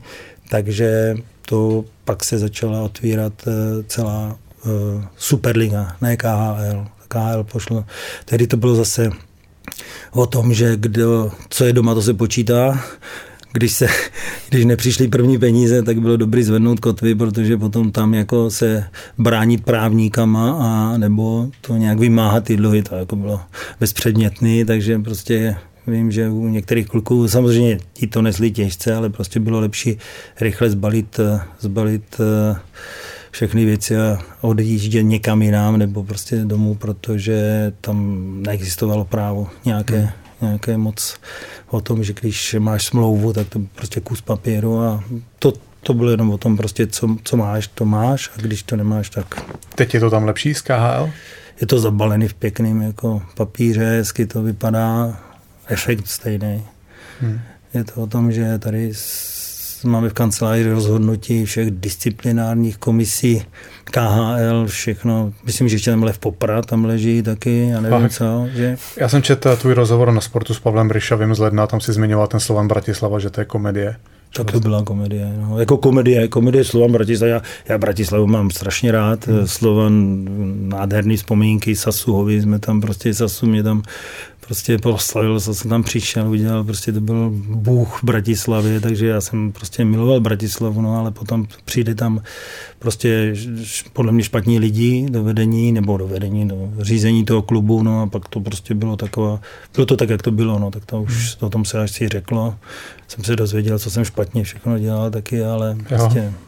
Takže to bylo Bratislavu prostě, na, prostě na Bratislavu nedám, nedám vůbec dopustit, hmm. ale prostě je to o lidech, není to o tom, myslím, že Slováci jsou úplně skvělí fanouškové, tam, když tam člověk přijde, tak máte mráz prostě na zádech, když, když vidíte ty, jak tam prostě fando, ty fandové skandují, tak je to fakt skvělý zážitek tam. Co třeba poptávka po českých hráčích? Máš pocit, že byl tam nějaký bod, kdy byla obrovská, když všichni chtěli Čechy, ty jsi tam mluvil o tom, že ve Finsku to v jednu, jednu, jednu dobu bylo. Změnilo se to třeba za poslední roky, že máš pocit, že ty manažeři po těch českých hráčích tolik ne- netouží? Razantně, razantně. Já jsem teda začal tou, tím rokem, řekněme, porevolučním, hmm. pak se to, řekněme, furt ty dva, ten rok 2000 a dál, ty pořád jako byl obrovský zájem, jako když se podívám na ty čísla třeba množství klientů, co jsme měli i v KHL na začátku, eh, Finsko, Švédsko, tam se prostě eh, tam ten hlad tam prostě po těch eh, Čechách byl. No a pak a pak byl zlom, no. byl zlom, kdy, kdy neříkám v KHL, já si myslím, že hlavně v tom, v tom Finsku, kdy se oznámil jako unlimitovaný počet cizinců, tak eh, to bylo prostě na oslavu, že jsme si říkali, tady to bude bombasticky, to bude Čechů ve Finsku a, a najednou nic. A najednou prostě z ničeho nic, kdy tam byly limity pěti cizinců, najednou tam mělo být 15 no, tak tam nebylo ani pět, ani tři a najednou to prostě ty čísla šly dolů. Možná to bylo, myslím si, že ten um, hlavní důvod byl, byla ekonomika. Jo? Prostě hrát ve Finsku za menší peníze, než hrát uh, doma, hm, těm klukům nedávalo smysl. Prostě jako, dokud to bylo v tom přepočtu hm, prostě víc, uh, dobrý hokej, dobrý prostředí, možnost třeba ještě se dívat na tu Ameriku, tak to bylo zajímavé ale po, po prostě průběhu času e, zůstal prostě ten, řekněme, e, ta vize jít do Finska třeba jako přestupní stanice hm, pro NHL, hmm. ale ekonomicky to nedávalo smysl. Takže kluci tam chodili, aby se ukázali, aby ti skauti je viděli, aby měli možnost jít e, do Ameriky, což si myslím hodně, právě Vlasák, Šimon, Šimíček, myslím, Vláďa Vujtek. To Bednář. Bylo, tam jich bylo hodně, kteří prostě přes to Finsko přeskočili do NHL, ale uh, už to nebylo o tom, že ty ostatní by tam chodili vydělat peníze, protože když si podívali na tu smlouvu v Čechách a smlouvu ve Finsku, říkali, tak mi vysvětli, proč bych tam šel. Hmm. Takže to najednou začalo upadat, upadat, upadat a, a dal se prostor jiným, jiným národnostem. Jo. Začalo se tam samozřejmě, tam, kde se prostě objeví místo, tak eh, je tu na hráčů ze Severní Ameriky a už to začalo malinko se začali ti kluci vytlačovat. Švédové byli, myslím, podstatě, nebo v tom v Švédsku to bylo v podstatě analogicky, že eh, se objevil tam McDavid, tam, nebo ne McDavid, ale Mac někdo a už to tam začali. jako, eh, prostě začali se, začali se tam objevovat hodně Kanadění, Američani, no a já bych si prostě typnul, že my jsme mohli mít eh, v, té, v těch dobách největší slávy, jako kdy tam fakt opravdu byli Češi, možná z těch, já nevím, když tam mohlo být, eh, to bylo 12 týmů, tuším, 60 míst, tak jsme tam mohli mít do 50 hráčů. Hmm. A jsme to jako, jako jedna agentura, 40-50 hráčů, tam jako ty, ty ostatní byly vyloženě malé agentury, nebo 40. A, a když se podíváme teďka na a, prostě situaci ve Finsku, i když je korona čas, ale jako když se podíváme třeba na loňskou bezkoronovou dobu, tak uh, tuším, že jich tam bylo do deseti hráčů, takže hmm. ono to bylo do deseti hráčů a z toho ještě ty mladí. Finové se zajímají hodně o ty mladý hráče, takže někteří, někteří tam byli vloženě jako prospekti braní, zase, ale stejným smysl, v tom stejným smyslu, jako třeba Kuba Galvas, když tam šel do toho Jukuritu, tak uh, si myslím, že byl víc jako transparentní pro to Chicago nebo pro Chicago, které draftovalo, než třeba v tom Olomouci, ale prostě dneska to budeme počítat ty hráče eh, působící ve Finsku na, řekněme, prstech dvou ruk a ve, ve Švédsku, ve Švédsku loni tuším čtyři, vyhrypl dva golmani a to byl Vil a Furch a Mozík, eh, Horák, jo a myslím si možná ještě jeden, tak možná pět hráčů. Jako, hmm. Takže to je odpověď, jo, že to jo. prostě se zlom byl ekonomický, zlom byl to, že se pustila eh, jiná, řekněme, skupina hráčů, hlavně teda ze Severní Ameriky, na ten trh, no a, a jsme tam, kde jsme. Co se týče tvý samotné komunikace s těma hráči, jak často se stává, že ti někdo volá třeba kolem 11. hodiny večer? Tak dřív to bylo zase, dřív jsem se staral o podstatně větší portfolio hráčů. Dneska jsme v situaci, že nás je v podstatě sedm kteří spolupracujících agentů pod jedním dešníkem agentury, tak eh, ti mladší, jsou hodně na, jako řekněme, připraveni na ty večerní telefony, ale když si vezme, vezmeš ten prostě teritoriální a časový rozdíl, tak samozřejmě, když někdo hraje v Chabarovsku a někdo hraje v Los Angeles, někdo hraje v New Yorku a, a něco potřeba řešit, tak jako logicky se snažíme najít vždycky ten konsenzus na to, aby jsme našli tu správnou hodinu, ale když někde něco hoří, tak prostě volat musí. Pak, když třeba v té Americe nebo v tom Rusku nemáš partnera, který ti eh, toho hráče obhospodaří v momentě, kdy je tady třeba ty, nesou tady dvě nebo tři v noci, ale jsou prostě věci, které ten hráč řešit jenom s tebou a ne, ne s někým jiným. No. To je, ono musí být hrozně těžký právě tohle všechno skloubit dohromady. Já tohle třeba vůbec nezvládám. Když mám jako víc takhle práce naplánovaný a jedna stojí nebo nevíš, kdy rozjet a tak dále, tak já bych neudělal vůbec nic. Ale...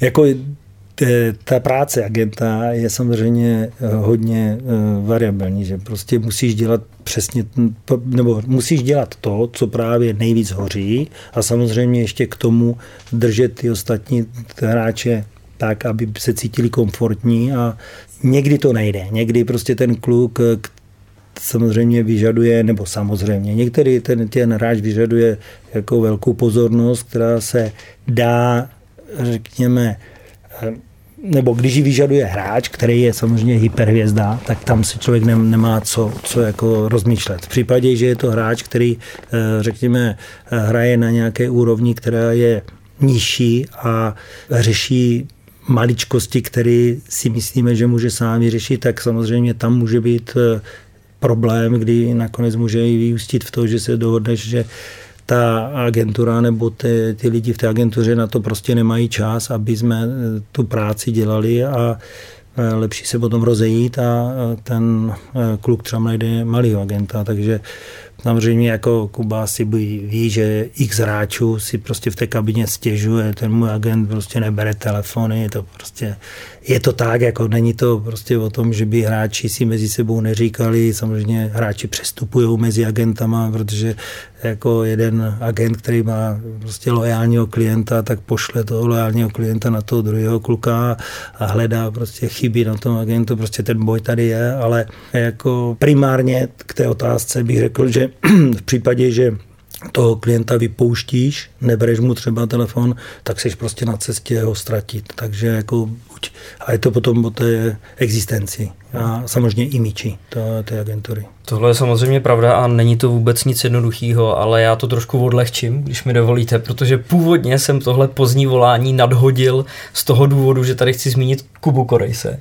On už se tak jako poposednul, protože už jako čekal, že mu na to nahrál. Ale Jakub, já mířím k tomu, že on má hrozně moc historek, který podle něj eh, jsou zcela jasný, že i ty lidi na té druhé straně uh, o tom budou vědět ale často tady mluvil o Kubovi Jeřábkovi, který si ho pak nepamatoval. Něco podobného tady bylo i s Dominikem Haškem, který si myslel, že ho zná, pak jsme se dozvěděli, že vlastně mluví o jeho tátovi a tak dále. Takže je tady jedna historka, kterou si Kuba moc dobře pamatuje, ale je otázka, jestli si ji budeš pamatovat ještě ty, když jsem mu tenkrát pomáhal eh, se smlouvou do Ilves Tampere, tak ti tehdy takhle pozdě volal.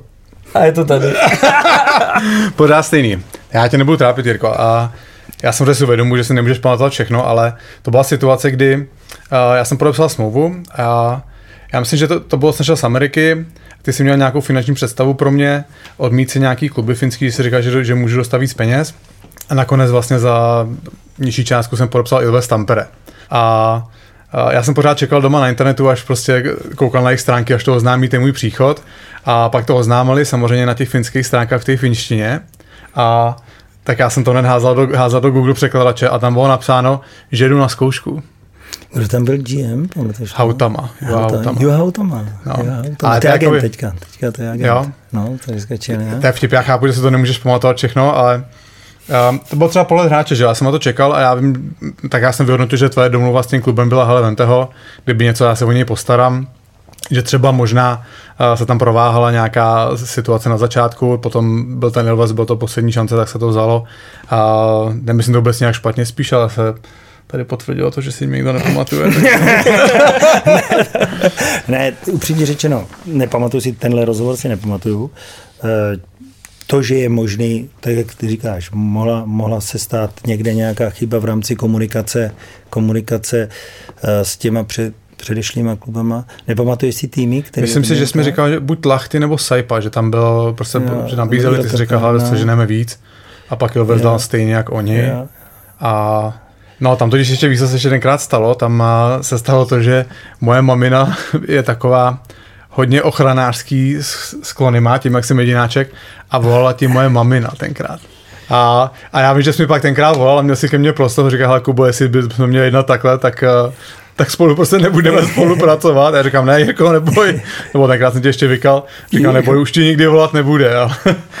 Já si pamatuju, když jsem mluvil s Jirkou, tebe zase zastupoval Bobby Orr v Americe. Jo, jo. Bobby Orr, jo? Jo. Jo, jo. Jirka Já si Poner. myslím, že dostávali taky svůj díl od maminky, ne? Nedostali?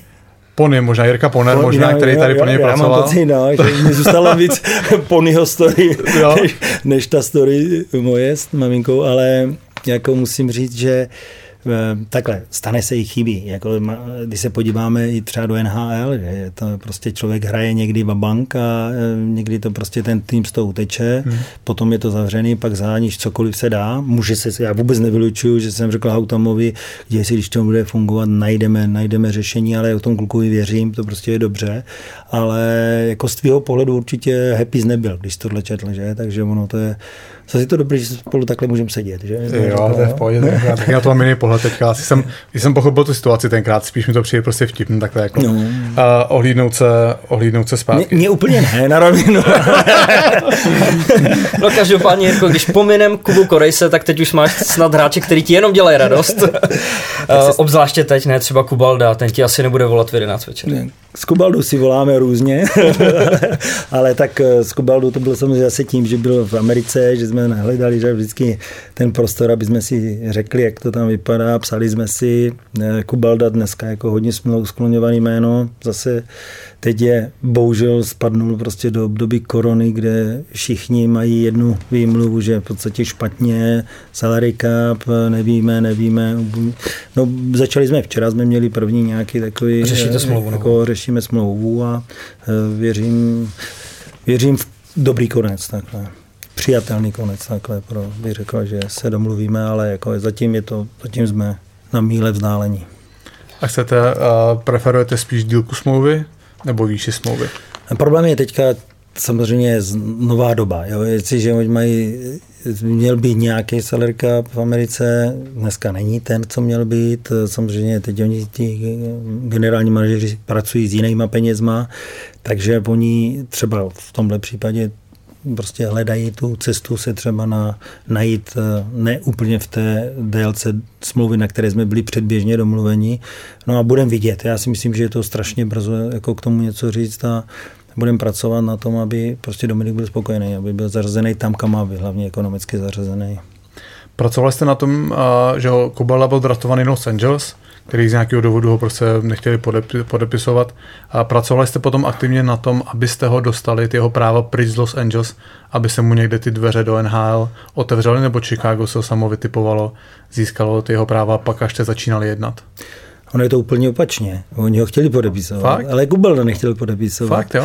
Stalo se, po tom draftu se stala taková, prostě řekněme, zas, jako řekneme banální věc, ale pro, pro Je to, eh, v konci, ten- koncu to nebyla banální věc. Já ten příběh znám a Ne. Kubala ho nechtěl vypuštět, tak možná ho radši nebudeme říkat. Dobře, dobře, no. Já jsem si o tom několikrát mluvil, on vždycky mi zdůrazní, to nikomu neříkej, Jo, takže jo, jo, čili pojďme to zná. udržet pod Čili pod prostě jako. Los Angeles mělo obrovský zájem se s ním domluvit, obrovský zájem, ale prostě ten blok eh, z té historie tam byl a eh, myslím si, že byla obrovský štěstí, že třeba jako ten scout eh, Chicago, Mats Halín, eh, Dominika sledoval a doporučoval ho v té organizaci a nakonec to dopadlo tak, jak to dopadlo a musím říct, že jsme měli ještě štěstí, že se vyměnil management eh, v Los Angeles, protože si nejsem úplně jistý, jestli s tím předchozím managementem bychom se domluvili, ale protože ten job získal bývalý hráč, který si myslím, že měli pochopení nakonec proto, že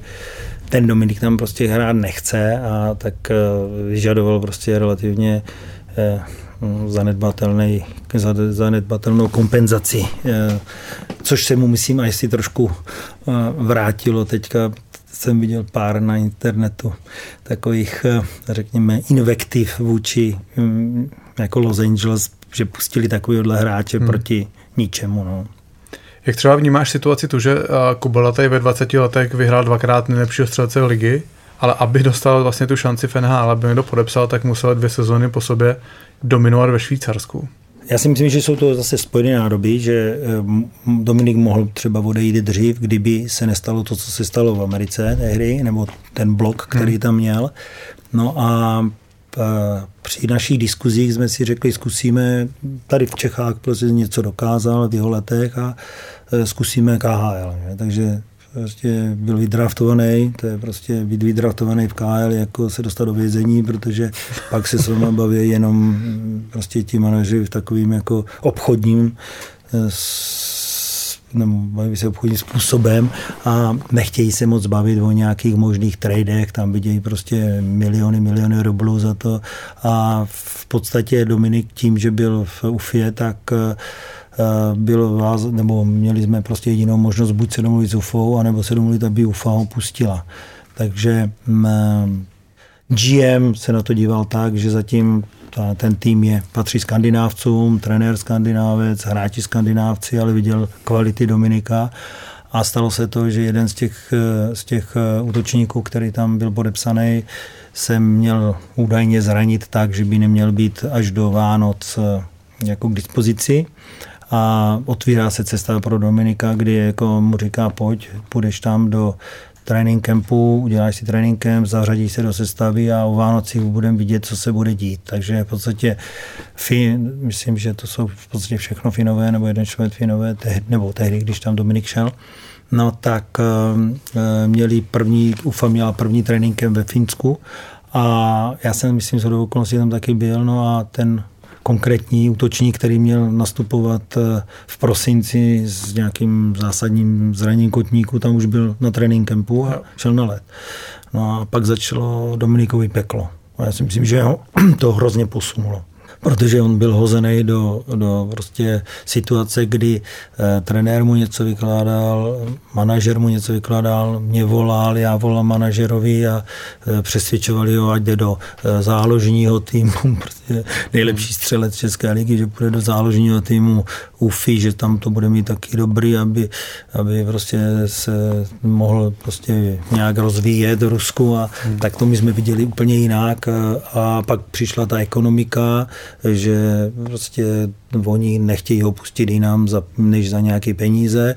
No a já si myslím, že tam dostal teda jako psychický, psychickou školu e, ruskou, že e, tam, tam viděl jako, že On byl teda Dominik je člověk, který když se rozhodne, tak se rozhodne. Jo? Čili tam se potom objevovaly různé možnosti, když už ten manažer byl úplně vyřízený z toho, že dostával za od majitelů toho týmu prostě svoje taky, co se děje s Kubalikem, že tam prostě nehraje, že ho platí, tak to skončilo tím, že začal i mít aktivitu, aby Dominik, Dominik eh, přešel do jiného týmu, začal se domluvat za staně, domluvil se tři, čtyři týmy mi volali, že ho za, za každou cenu chtějí ale Dominik byl prostě jednosměrka, on to vyslechl a říká, já chci domů.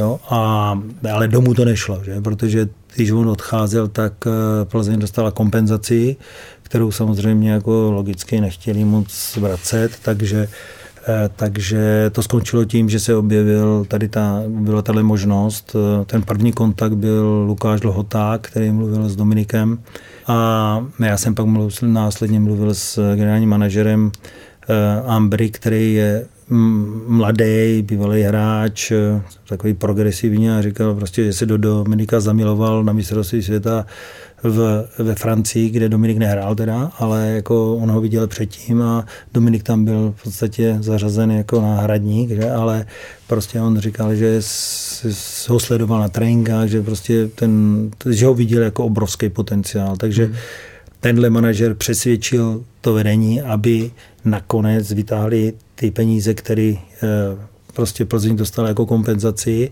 ale eh, ten zásadní problém byl zase počet cizinců v Ambry, takže Dominik se nemohl automaticky stěhovat do Ambry, protože by tam zase neměl místo, takže to byla v podstatě eh, a investice Ambry, která, která se asi nikdy nebude opakovat, protože takové hráče prostě dalších 100 let nebudou moct koupit, si myslím. A bylo to o tom, že ten Dominik dostal tu možnost se eh, prostě, nebo začít hrát v Plzni doma, což v podstatě okamžitě prostě chytil za si zase to bylo tak, jak prostě když odcházel, myslím, s obrovskou chutí a pak se zranil někdo v Ambry, přešel do Ambry, trošinku se musel srovnat s tou, s tou švýcarskou ligou, s tím zase životem tam a na horách, na horách bydlel tam a, no a pak ten další rok eh, prostě do toho vletěl a byl, byl nejlepší, což si hmm. myslím zase se Myslím, že tam byl jednou někdo, nějaký Slovák, kdo možná vyhrál tu švýcarskou ligu, ale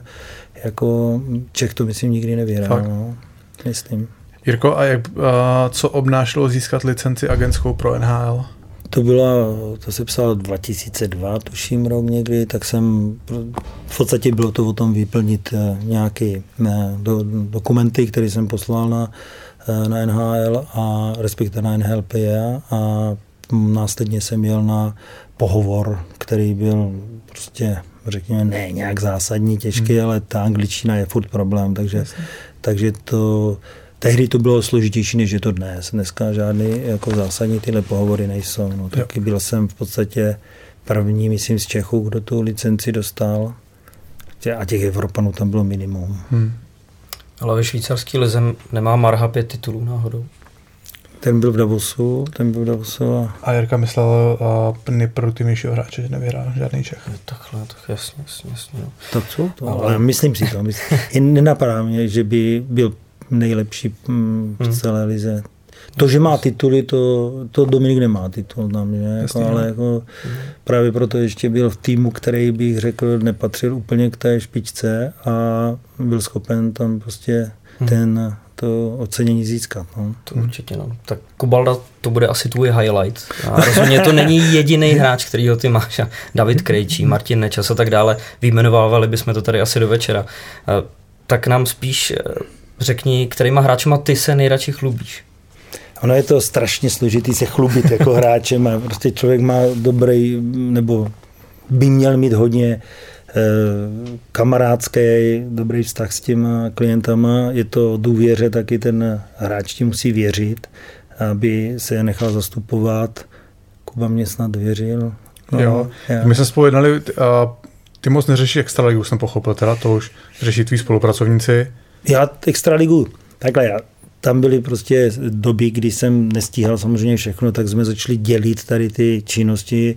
Dneska je to v pozici, že se snažím hlavně dohlížet na tu legislativu. Eh, já třeba teď eh, se po zimákách eh, prostě pohybuju, ale pohybuju většinou v těch prostorách, kde chci potkávat lidi, potkávat manažery a ti kluci pak se dějí v hledišti a pak si sedneme a každý přinese něco, z toho zápasu. Že? Či kohokoliv já tam potkám, tak můžu probrat věci, co, co jsou potřeba a to sami za kluci sdělejí ten jejich pod, pocit z toho zápasu, kdo byl dobrý, jak hráli naši hráči. Takže ty, ty role jsou dneska rozděleny. Tak. Já vím, že já jsem primárně vlastně jednal uh, s Pepou Řezničkem, ještě když přes něj jsem se k vám dostal tenkrát, že jo, no, on hrál státu, já jsem s ním pak hrál ještě, takže když jsem se vracel z Ameriky, on mi volal, říkal, že pr- pracuje pro tebe nebo spolupracuje s tebou. A samozřejmě chápal jsem, že ty jednání v tom Finsku si ved ty, a potom, když jsem šel na Spartu, tak to mám pocit, že ty, taky ty si vyjednal ten, ten můj příchod tam. Pak už víceméně tu extraligu řešil Pepa Řezniček. Když potom začal dělat ředitel extraligy, tak jsem přešel pod Michala Limbergera, ne. se kterým jsem potom zůstal do konce kariéry. No, takže jsem jakoby, asi jsem tam pochopil nějakou tu hierarchii nebo rozdělení rolí, možná pře- lepší formulace v té vaší agentuře, že ty se víc staral o to zahraničí a tady ty tvoji dneska to, je, dneska to je zase trošlinku personálně obměněný, nebo řekl to trošinku jako zásadně personálně hmm. obměněný. Po prostě s, s tím Michalem jsme se nakonec rozešli. To vím, jako víš, já, a dneska si myslím, že to funguje úplně podle mých představ. Je tam mladý nový kolektiv, jsou tam... Tvůj syn? Je tam David, je tam, je tam přibě, přišel Petr Peleška, mladý talentovaný kluk, který se orientuje za prvé hokeji jako ve všech různých jako médiích.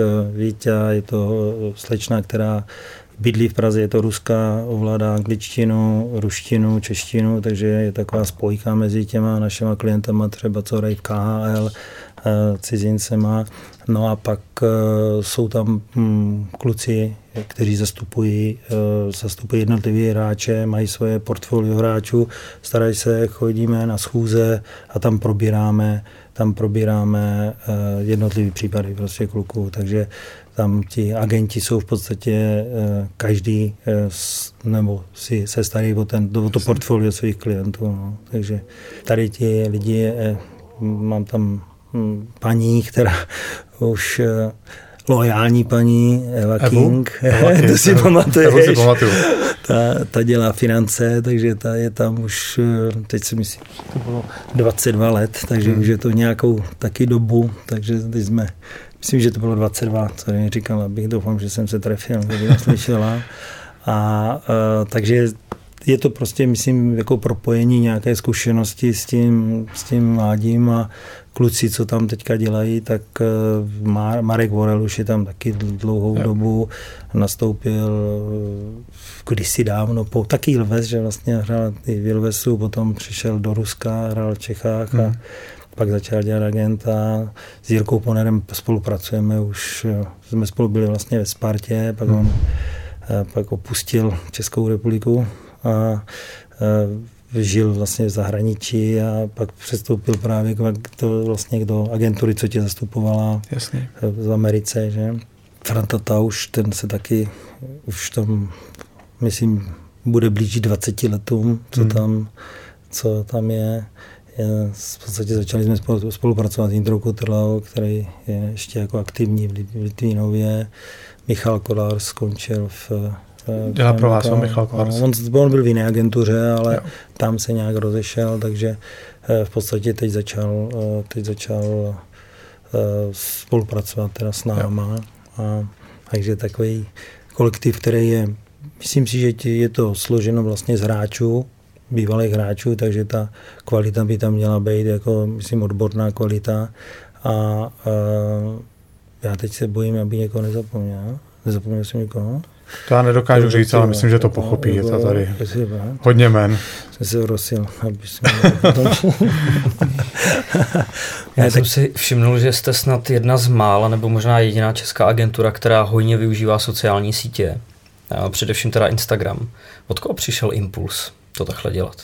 No, snažili jsme se jako něco dělat, eh, ale bylo to prostě v takové, řekněme, hodně amatérské, na hodně amatérské úrovni, kdy jsme tam měli jednoho člověka, který se staral jako o ty, eh, řekněme, IT věci naše, ale příchodem Petra, příchodem Petra se razantně změnila, Petra Pelešky eh, se razantně změnila i tady ta aktivita na všech social médiích a on je takový motorem, je, je takovým motorem eh, tady téhle oblasti. No. A máte v téhle oblasti nějaký hmatatelný výsledky, respektive může tohle být kanál, který přivede mladý hráče? No, třeba poslední, myslím si, že velmi dobrou práci odvedli teďka při posledním trénink campu, který probíhal v uh, Telči. Spolupracujeme dlouho s Mírou Pitlíkem, který tam založil svou akademii, který se specializuje na, na, na bruslení, na dovednosti. a Hodně tvrdý teda člověk, který umí říct hodně nepříjemných věcí do očí a myslím, že proto taky Míra mladý je takový, jaký je, kdy, se- kam se dostal.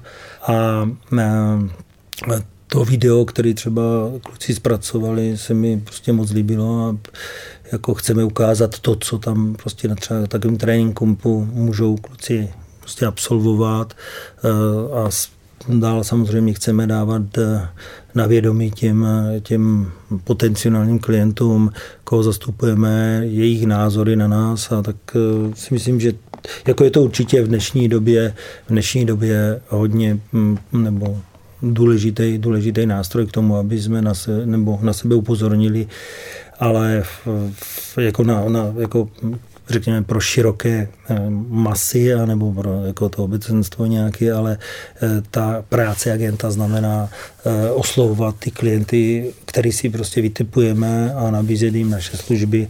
A to asi je vyložení na bázi těch osobních jednání a nemůžeme se prostě jenom prezentovat na, na social médiích a říct, tady se na to podívej a pak přijď. Takže prostě to, to oslovování probíhá vždycky na osobní, v osobní rovině. Ale tomu oslovování určitě pomůže to, že o sobě dáváte vidět Dá a že, vidět, ty no. hráči vědí, do čeho jdou. Ta mediální prezentace je prostě důležitá. Je důležitá. Já si myslím, že jsem byl jeden z těch, dokud jsem to dělal takhle sám, nebo s, tehdy ještě s Evou, tak eh, já jsem byl vždycky zastánce, nemusím někde být vidět z toho důvodu, že v té době, prostě kdykoliv jsem pomohl nebo dal informaci nějakému novináři, tak ten ji pustil dřív, než eh, prostě ten tým, ten tým eh, to pustil sám na stránky, nebo na stránky, nebo do, do tehdy, já si myslím, ani nebyl internet ještě, ale jako eh, prostě než to pustil tu informaci, takže měl jsem někoho hyper nepříjemných rozhovorů s, s těma generálními manažerama, hmm. že jsem je prostě, že jsem nesplnil to, co jsem slíbil a prostě od té doby jsem, nebo v té době jsem byl jako bezřetný a nedával jsem jako na rozdíl třeba od eh, tehdy Míry Heniše jako, na, jako nějakých moc rozhovorů, nebo nedával jsem. Byl jsem jako by, eh, označován, že moc nemluvím s eh, novinářema. No. Jirko, měl jsi někdy nutkání? Chtěl jsi něco říct, Richard? Ne, ne, já jsem jenom přemýšlel, jestli bychom tam teď nenapasovali to CAIHP. Nebo jestli teď zrovna chceš pokračovat v tom, že když jsme se bavili o té mediální masáži a my to tady s Kubou hodně často jako sdělujeme, mm-hmm. že ty si říkal, že ty sociální sítě nejsou úplně důležitý, teď jsme se k tomu nějakým způsobem dostali, že Vohrácký asociace Libora Zbořila teď není úplně vidět. Zrovna v době, kdyby oni měli být eh, aktivní, hmm. tak se nic neděje a to si právě myslíme, že asi není úplně dobře. Jaký ty na to máš uh, Spíš, názor? Spíš asi ne, aby si, myslím, že asi ne, není úplně na, na místě, nebo to nechám na to, aby si hodnotil jejich práci. Spíš myslíš si po tom, co ty si sám zkoušel zakládat tady tu asociaci, víš, jak fungují hráči, máš pohled si vlastně mezi hráčem a klubama, vidíš hmm. na obě dvě strany. Myslíš si, že tady v českém hokeji je prostor pro fungující hráčskou asociaci? A může tady fungovat? Protože těch, těch pokusů tady bylo víc. Ty jsi měl jeden, potom byl jeden takový někdy kolem roku 2000. Hmm. Tam, byl, tam byly vel, relativně velký jména, Jirka Dopy za to zaštiťoval. A teď máme další pokus, který teda z našeho pohledu dost zkomírá poslední dobou. Takhle, já když jsem se snažil založit tu, řekněme, fungující hráčskou asociaci, tak moje, můj pohled na ten plán nebo ten business plán byl takový, že budeme pracovat v té, hlavně v té legislativní oblasti. To znamená, že pro ty hráče je strašně důležité, aby měli v těch smlouvách, aby ty smlouvy byly vyváženy. Jo? Protože dneska v podstatě pořád od toho roku 1990 ty smlouvy tvoří kluby, Všechno je děláno na bázi toho, že prostě je to diktát z jedné strany, vždycky se malinko někde ubere, ale jako ty smlouvy pak musíte řešit různýma e, dalšíma smlouvama, protože prostě je to nepřijatelné. Ty smlouvy jsou prostě nepřijatelné pro, pro x hráčů a ty kluby to vědí. Takže ono, když chcete vytvořit asociaci hráčů, tak e, tam musí být to poslání té asociace hráčů. Já nebudu vůbec jako hodnotit tady tuhle organizaci z toho důvodu, že já ji neznám. Já vůbec nevím.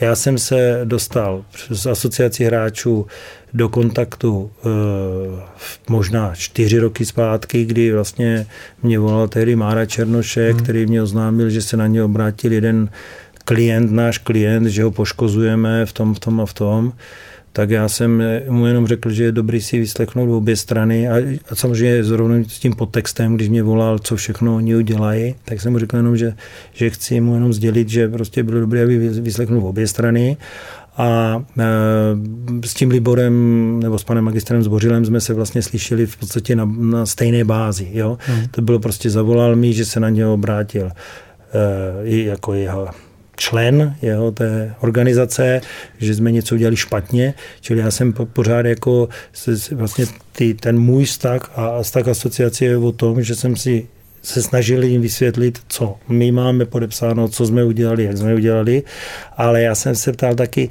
jestli tohle je dobrý poslání hráčské asociace. To jsem chtěl říct zrovna. To, že... to mě nebylo úplně jasné, tak já jsem říkal panu magistrovi, magistrovi, že by bylo dobré, aby jsme se samozřejmě potkali, můžeme si nějak vysvětlit, ale prostě mám pocit, že ta organizace je zneužívaná eh, k tomu, aby si hráč, který prostě nemá z mýho pohledu prostě nemá pravdu a lže, neříká pravdu tomu magistru Zbořilovi, aby si napřed jako vyjasnil s tím svým zástupcem, jestli to, co s ním potom budu diskutovat, je pravda. Ale tohle přece by neměl být jako hlavní poslání chránit hráče před agentama, tak jako tady máme furt nějakou rozhodčí doložku, nebo prostě je to o tom, že si vždycky dá s tím hráčem, když chce domluvit, ale prostě poslání za mě, poslání hráčské asociace by mělo právě vytvořit podmínky eh, nebo legislativní podmínky eh, pro co nejlepší pro, pro kluky, kteří eh, tu smlouvu podepíšou, aby to nebyl prostě jednostranný diktát. Jo? Hmm. A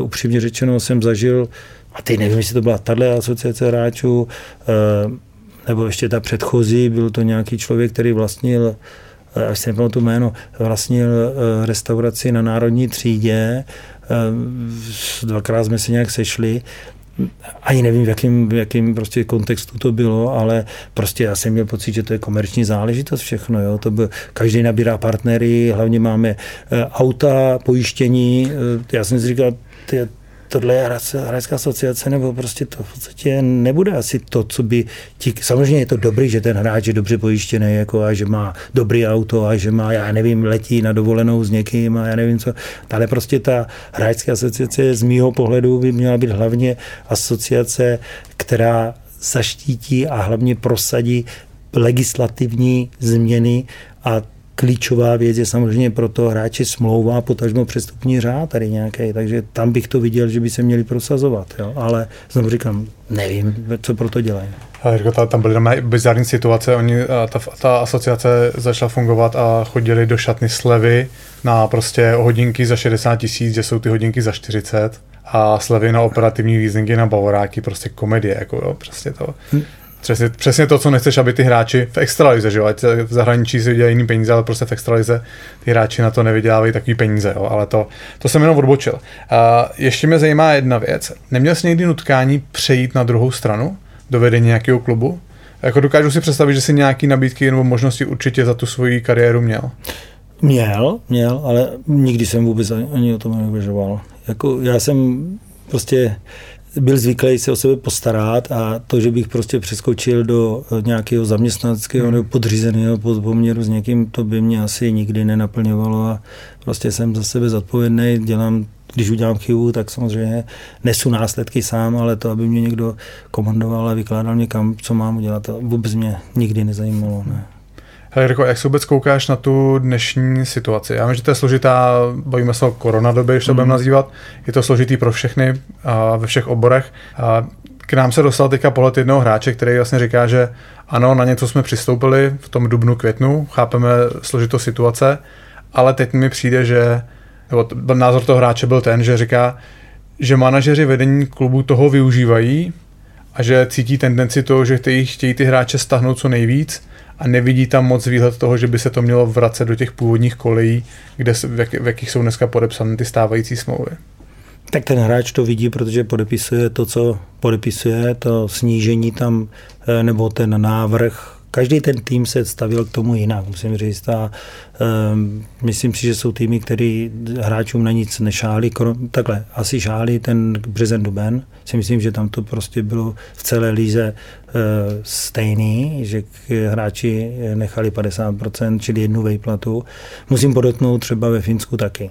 Jo, že jim zkrátili i zaměstnancům, i manažerům, všichni hmm. dali té organizaci v rámci jako té loyalty jednu vejplatu tak si myslím, že to bylo ten, ten konec té loňské sezony. A e, v té nové sezóně se každý k tomu staví jinak. Víme o tom, že jsou týmy, kteří, který prostě e, můžou mít e, problémy s, se s partnerama, ale když se člověk podívá na to, řekněme, snižování těch výplat, což si myslím, že je asi hlavní, hlavní ten, ta položka v nákladech těch týmů, tak eh, ti hráči přistoupili na opravdu eh, razantní jako slevy některým. Znovu, znovu říkám, vím o týme, který nechtěli nic, vím o týme, který eh, chtěli razantní snížení, ale v tom prvopočátku ten koncenzus byl si myslím úplně všude, to znamená ty první čtyři měsíce to léto. Teď samozřejmě je ta problematika návštěvnosti, nebo se hmm. řeší ta problematika návštěvnosti samozřejmě bavíme se o nějakém množství lidí, kteří chodí na ty zápasy. Já upřímně řečeno jsem nikdy nesledoval přesnou návštěvnost. Jo. Vím, že prostě teďka každý se snaží urvat eh, co nejvíc, eh, co může, nebo urvat, jako prosadit co nejvíc, hmm. aby, aby eh, tu ekonomiku chránil. No a co se týče hráčů, tak ti kluci mají svoje smlouvy. Jo ten tvůj, ten hráč, o kterém ty mluvil, já jsem to poslouchal, říká, k čemu ty smlouvy jsou. No tak ty smlouvy jsou platné, že? ty, ty smlouvy jsou platné. Že? Teď je to o tom, o tom jednání, protože uh, jako ti kluci nakonec na to přizpůsobí. Vím, vím, když se řešili problémy v klubech, nebo tady tahle problematika v klubech, tak ti hráči o tom mluvili. Vytvořili WhatsAppové skupiny, každý k tomu něco řekl. Vím o hráči, kteří razantně nesouhlasili, nakonec se podřídili té většině, třeba tady to snižování do těch 50%, ale eh, ti hráči mají svoje smlouvy, je? takže on, já si nemyslím, že v dnešní době eh, by někdo stál eh, vyšší moc, to si nemyslím, protože ta vyšší už, už byla a to, že řekne, vám někdo řekne, že, že eh, prostě teď se najednou stal covid, to asi nikdo už nevezme, takže hmm. odpadla jedna věc, taková ta překvapivá, tady ta vyšší moc, která prostě v těch smlouvách zakomponová je. A máte další prostě etapu té sezóny a z mého pohledu prostě jednostranně se to snížit nedá. A podle tvý, dobře, a Michal, je jasný, že ten hráč je v právu, že má prostě dobrou vyjednávací pozici z hlediska práva. Druhá věc je ta, že mužstvu je, jdeme tomu 20 hráčů, 18 to podepíše, přistoupí na to a dva se kousnou. Jo, a z hlediska práva ten klub s tím nemůže nic udělat, ale bavíme se tam o tom, že prostě na ty hráče bude vytvářený denodenní tlak, že oni musí v té šatně fungovat Uh, máš třeba hráče, který fakt jsou takhle jenom dva z mužstva, nepodepsali jsme to a fungují v tom klubu bez problémů, nebo Protože mě, já osobně bych asi nedokázal být jeden z těch dvou hráčů, já bych to nedokázal. Já bych, já bych ten denodenní tlak z toho klubu odvedení nevydržel. Byl by pro mě tak nepohodlný, že bych to radši podepsal. Na rozdíl, teda na, na rovinu já nevím. Nevím o žádných hráčích, který by stál jako jeden, který říká, jdu proti všemu, protože pořád ti eh, ten management nebo ti majitele s těma hráčema mluví. Takže ty ty signály nebo ty informace, které já mám, tak jsou spíš o tom, že se vždycky eh, domluvili, i když to bylo vždy, samozřejmě pod tlakem, ale eh, ten, ten tým si myslím, že se nějak neštěpil ale znovu říkám, nemůžu říct, že třeba někde to je, ale nevím o tom, že by, že by se to stalo a snižování samozřejmě je nepříjemný pro všechny. Že? Hmm. To jsou rozhovory, které prostě nikdo nechce absolvovat a jestli, znovu říkám, myslím si, že je to jenom o tom, že kdo má smlouvu, tak má smlouvu. A v případě, že by se úplně zasekl, tak si myslím, že bude z té právní stránky strašně složitý mu to vypovědět nebo mu to snížit, ale tou, těma okolnostma, které se k tomu prostě vážou, tak uh, asi, asi se ti hráči budou podřizovat. A uh, my jsme si prosadili u některých hráčů, že chceme v případě, že by eh, ten tým eh, chtěl jako snižovat, tak máme i právo, nebo má ten hráč právo se třeba podívat na jiný, na jiný angažmá. Hmm. Eh, složitá doba, samozřejmě, když se podívá člověk do Německa a podíváte se do všech těch ostatních zemí, tak jako najít tu alternativu je zase je asi mm, prostě dneska hrozně složitý.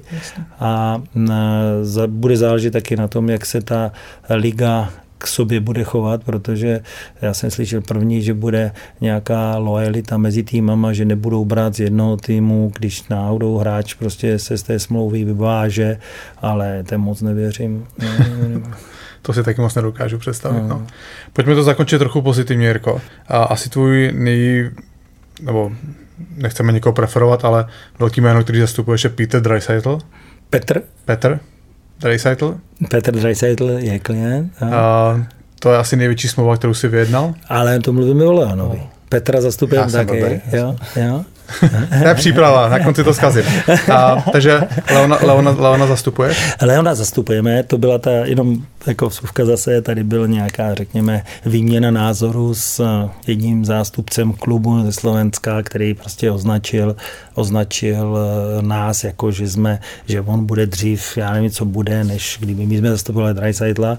Jako já vám jenom řeknu k historii Dreisaitla, je, e, Jirka Poner hrával s Petrem Dreisaitlem. E, Jirka Poner byl hnací motor toho, aby jsme se ještě tehdy s naším e, spolupracovníkem v Kanadě, Larrym Kellym, dohodli na schůzce státu, který v podstatě byl ještě v té době jako zákonný zástupce Leona, který hrál v Německu s vynikajícími výsledkama. Sešli jsme se, Leon byl už tehdy rozhodnutý si vzít jiného kanadského agenta Nakonec to dopadlo tak, že podepsal nás společně, to znamená v takový tým Jirka Poner, eh, já a ta společnost v Americe, se kterou jsme spolupracovali, nebo kterou jsme tehdy s Larrym Kellym dělali. A eh, prostě takhle vzniklo zastupování Leona. Eh, Leon prošel těma juniorskýma, juniorskýma týmama, byl vydraftovaný a začalo se jednat. E, tehdy ten náš právník e, Larry Kelly odchází z té společnosti v Americe, e, nastupuje viceprezident Mike Lute a vytváříme tým Jirka Poneria a Mike Lute, kdy začínáme jednat s Edmontonem, Tehdy byl GM Petr Šiarelli, který v soudou okolností byl dříve agentem v OKTAGONu, takže tehdy si ještě pamatuju, že jsme tam začínali s ním spolupracovat. A začínáme jednat. My se viděli s Jirkou Ponerem a Šiarelli jsme se viděli na Floridě, kde jsme začali oťukávat nějaké čísla, které byly e, prostě samozřejmě podstatně nižší, než Leon nakonec jako podepsal.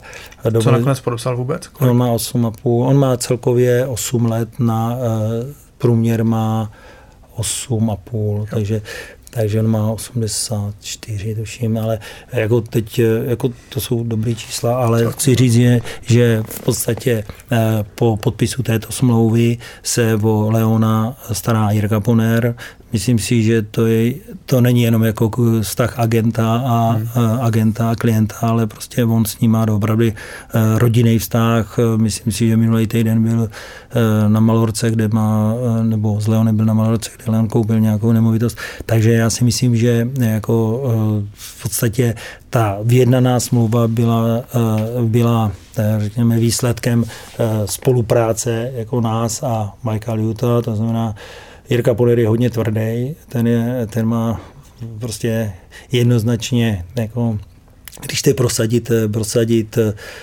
nějaké svou vizi, které věří, tak je, tak je to být hodně tvrdý a myslím si, že, že ta jednání uh, se napřed jako vyvíjela v takové, bych řekl, um, jako v klidu, ale vím, že úplně na konci tam uh, prostě jako už, už se už jako Edmonton prostě chtěl něco uzavřít, z části jako Eh, jsme už jako říkali, ano, můžeme někde blízko, Pony, Pony to držel vyloženě na takové bázi, že prostě dostaneme tam, kam jsme chtěli. A myslím si, že ta smlouva byla vlastně tehdy nejvyšší v, té, v tom hmm. kontextu jeho věku a jeho pozici. Takže jako eh, myslím si, že jako za naši skupinu prostě Jirka je dneska ten, který s Leonem řeší úplně všechno i na té rodinné bázi. A co se týče té smlouvy, tak eh, samozřejmě jako x lidí dneska říká, ten podepsal to, ten podepsal to, ale je potřeba se na to dívat eh, v rámci času, kdy se ta smlouva podepisovala. No.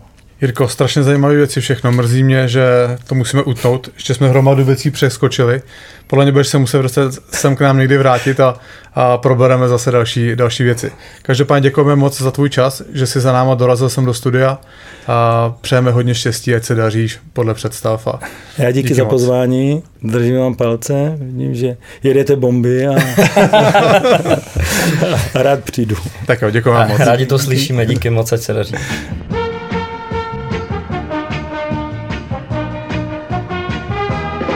Děkujeme Jirkovi Hamalovi, že za náma dorazil do pražského studia Parle, kde natáčíme díky našemu zvukařovi Honzovi Táborskému alias Vegimu. No, Kory, zase jsme se dozvěděli nějakou historku, kterou si pamatuješ jenom ty. Očividně volání agentům někdy o půlnoci asi není ta cesta. Počkej, to jsem v tom rozhovoru neřekl. Tenkrát to ta cesta byla, protože za, za dva dny to na tom webu změnili. Výborný. Hele, Jakube, co novýho u tebe vůbec? Od kdy se mě ptáš na konci? Tak už to bylo spíš tak trošku z povinnosti, protože jsem na to na začátku zapomněl, se přiznávám. Ale když už jsme u tebe dneska v tom úvodním sestřihu zmiňovali kavárnu Volter, tak snad se na mě nebudeš zlobit, ale já jsem byl nedávno v jiný kavárně, kterou mám trošku blíž než tu tvoji Plzeň. Kamarád má rodinnou kavárnu a pražírnu v Českém Brodě, která se jmenuje Zrníčko. Tak eh, třeba se tady rozjede nějaká rivalita, nějaká konkurence. Kavárna Zdrníčko v Českém Brodě zní naprosto špičkové, Richarde, ale znovu opakuju, žádný reklamy zdarma. Takže konec. Pokračujeme. A tak já stejně žádnou kavárnu ani coworking nemám, takže já si můžu dělat reklamu tak maximálně sám na sebe a na svoji dabérnu. Počkej, tvoje daberna je naprosto špičková. Musím teda, musím teda říct, že když jsi ji poprvé zmínil, tak jsem si ji možná představoval, že bude o něco velkolepější, ale tak zvuk máš špičkový, no, takže je to důležitý. Jenom nevím, kdyby tam do toho hlítla FBI, co by si myslel, že to je za budku teda. Hele, já myslím, že výjimečný díl číslo 29 s podtitulem Kuba Korejs můžeme považovat za zdárně zakončený a nezbývá nám nic jiného, než se s váma posluchačema a divákama rozloučit. Tak bombaři, díky za nehynoucí podporu a za týden opět nashledanou. Mějte se hezky.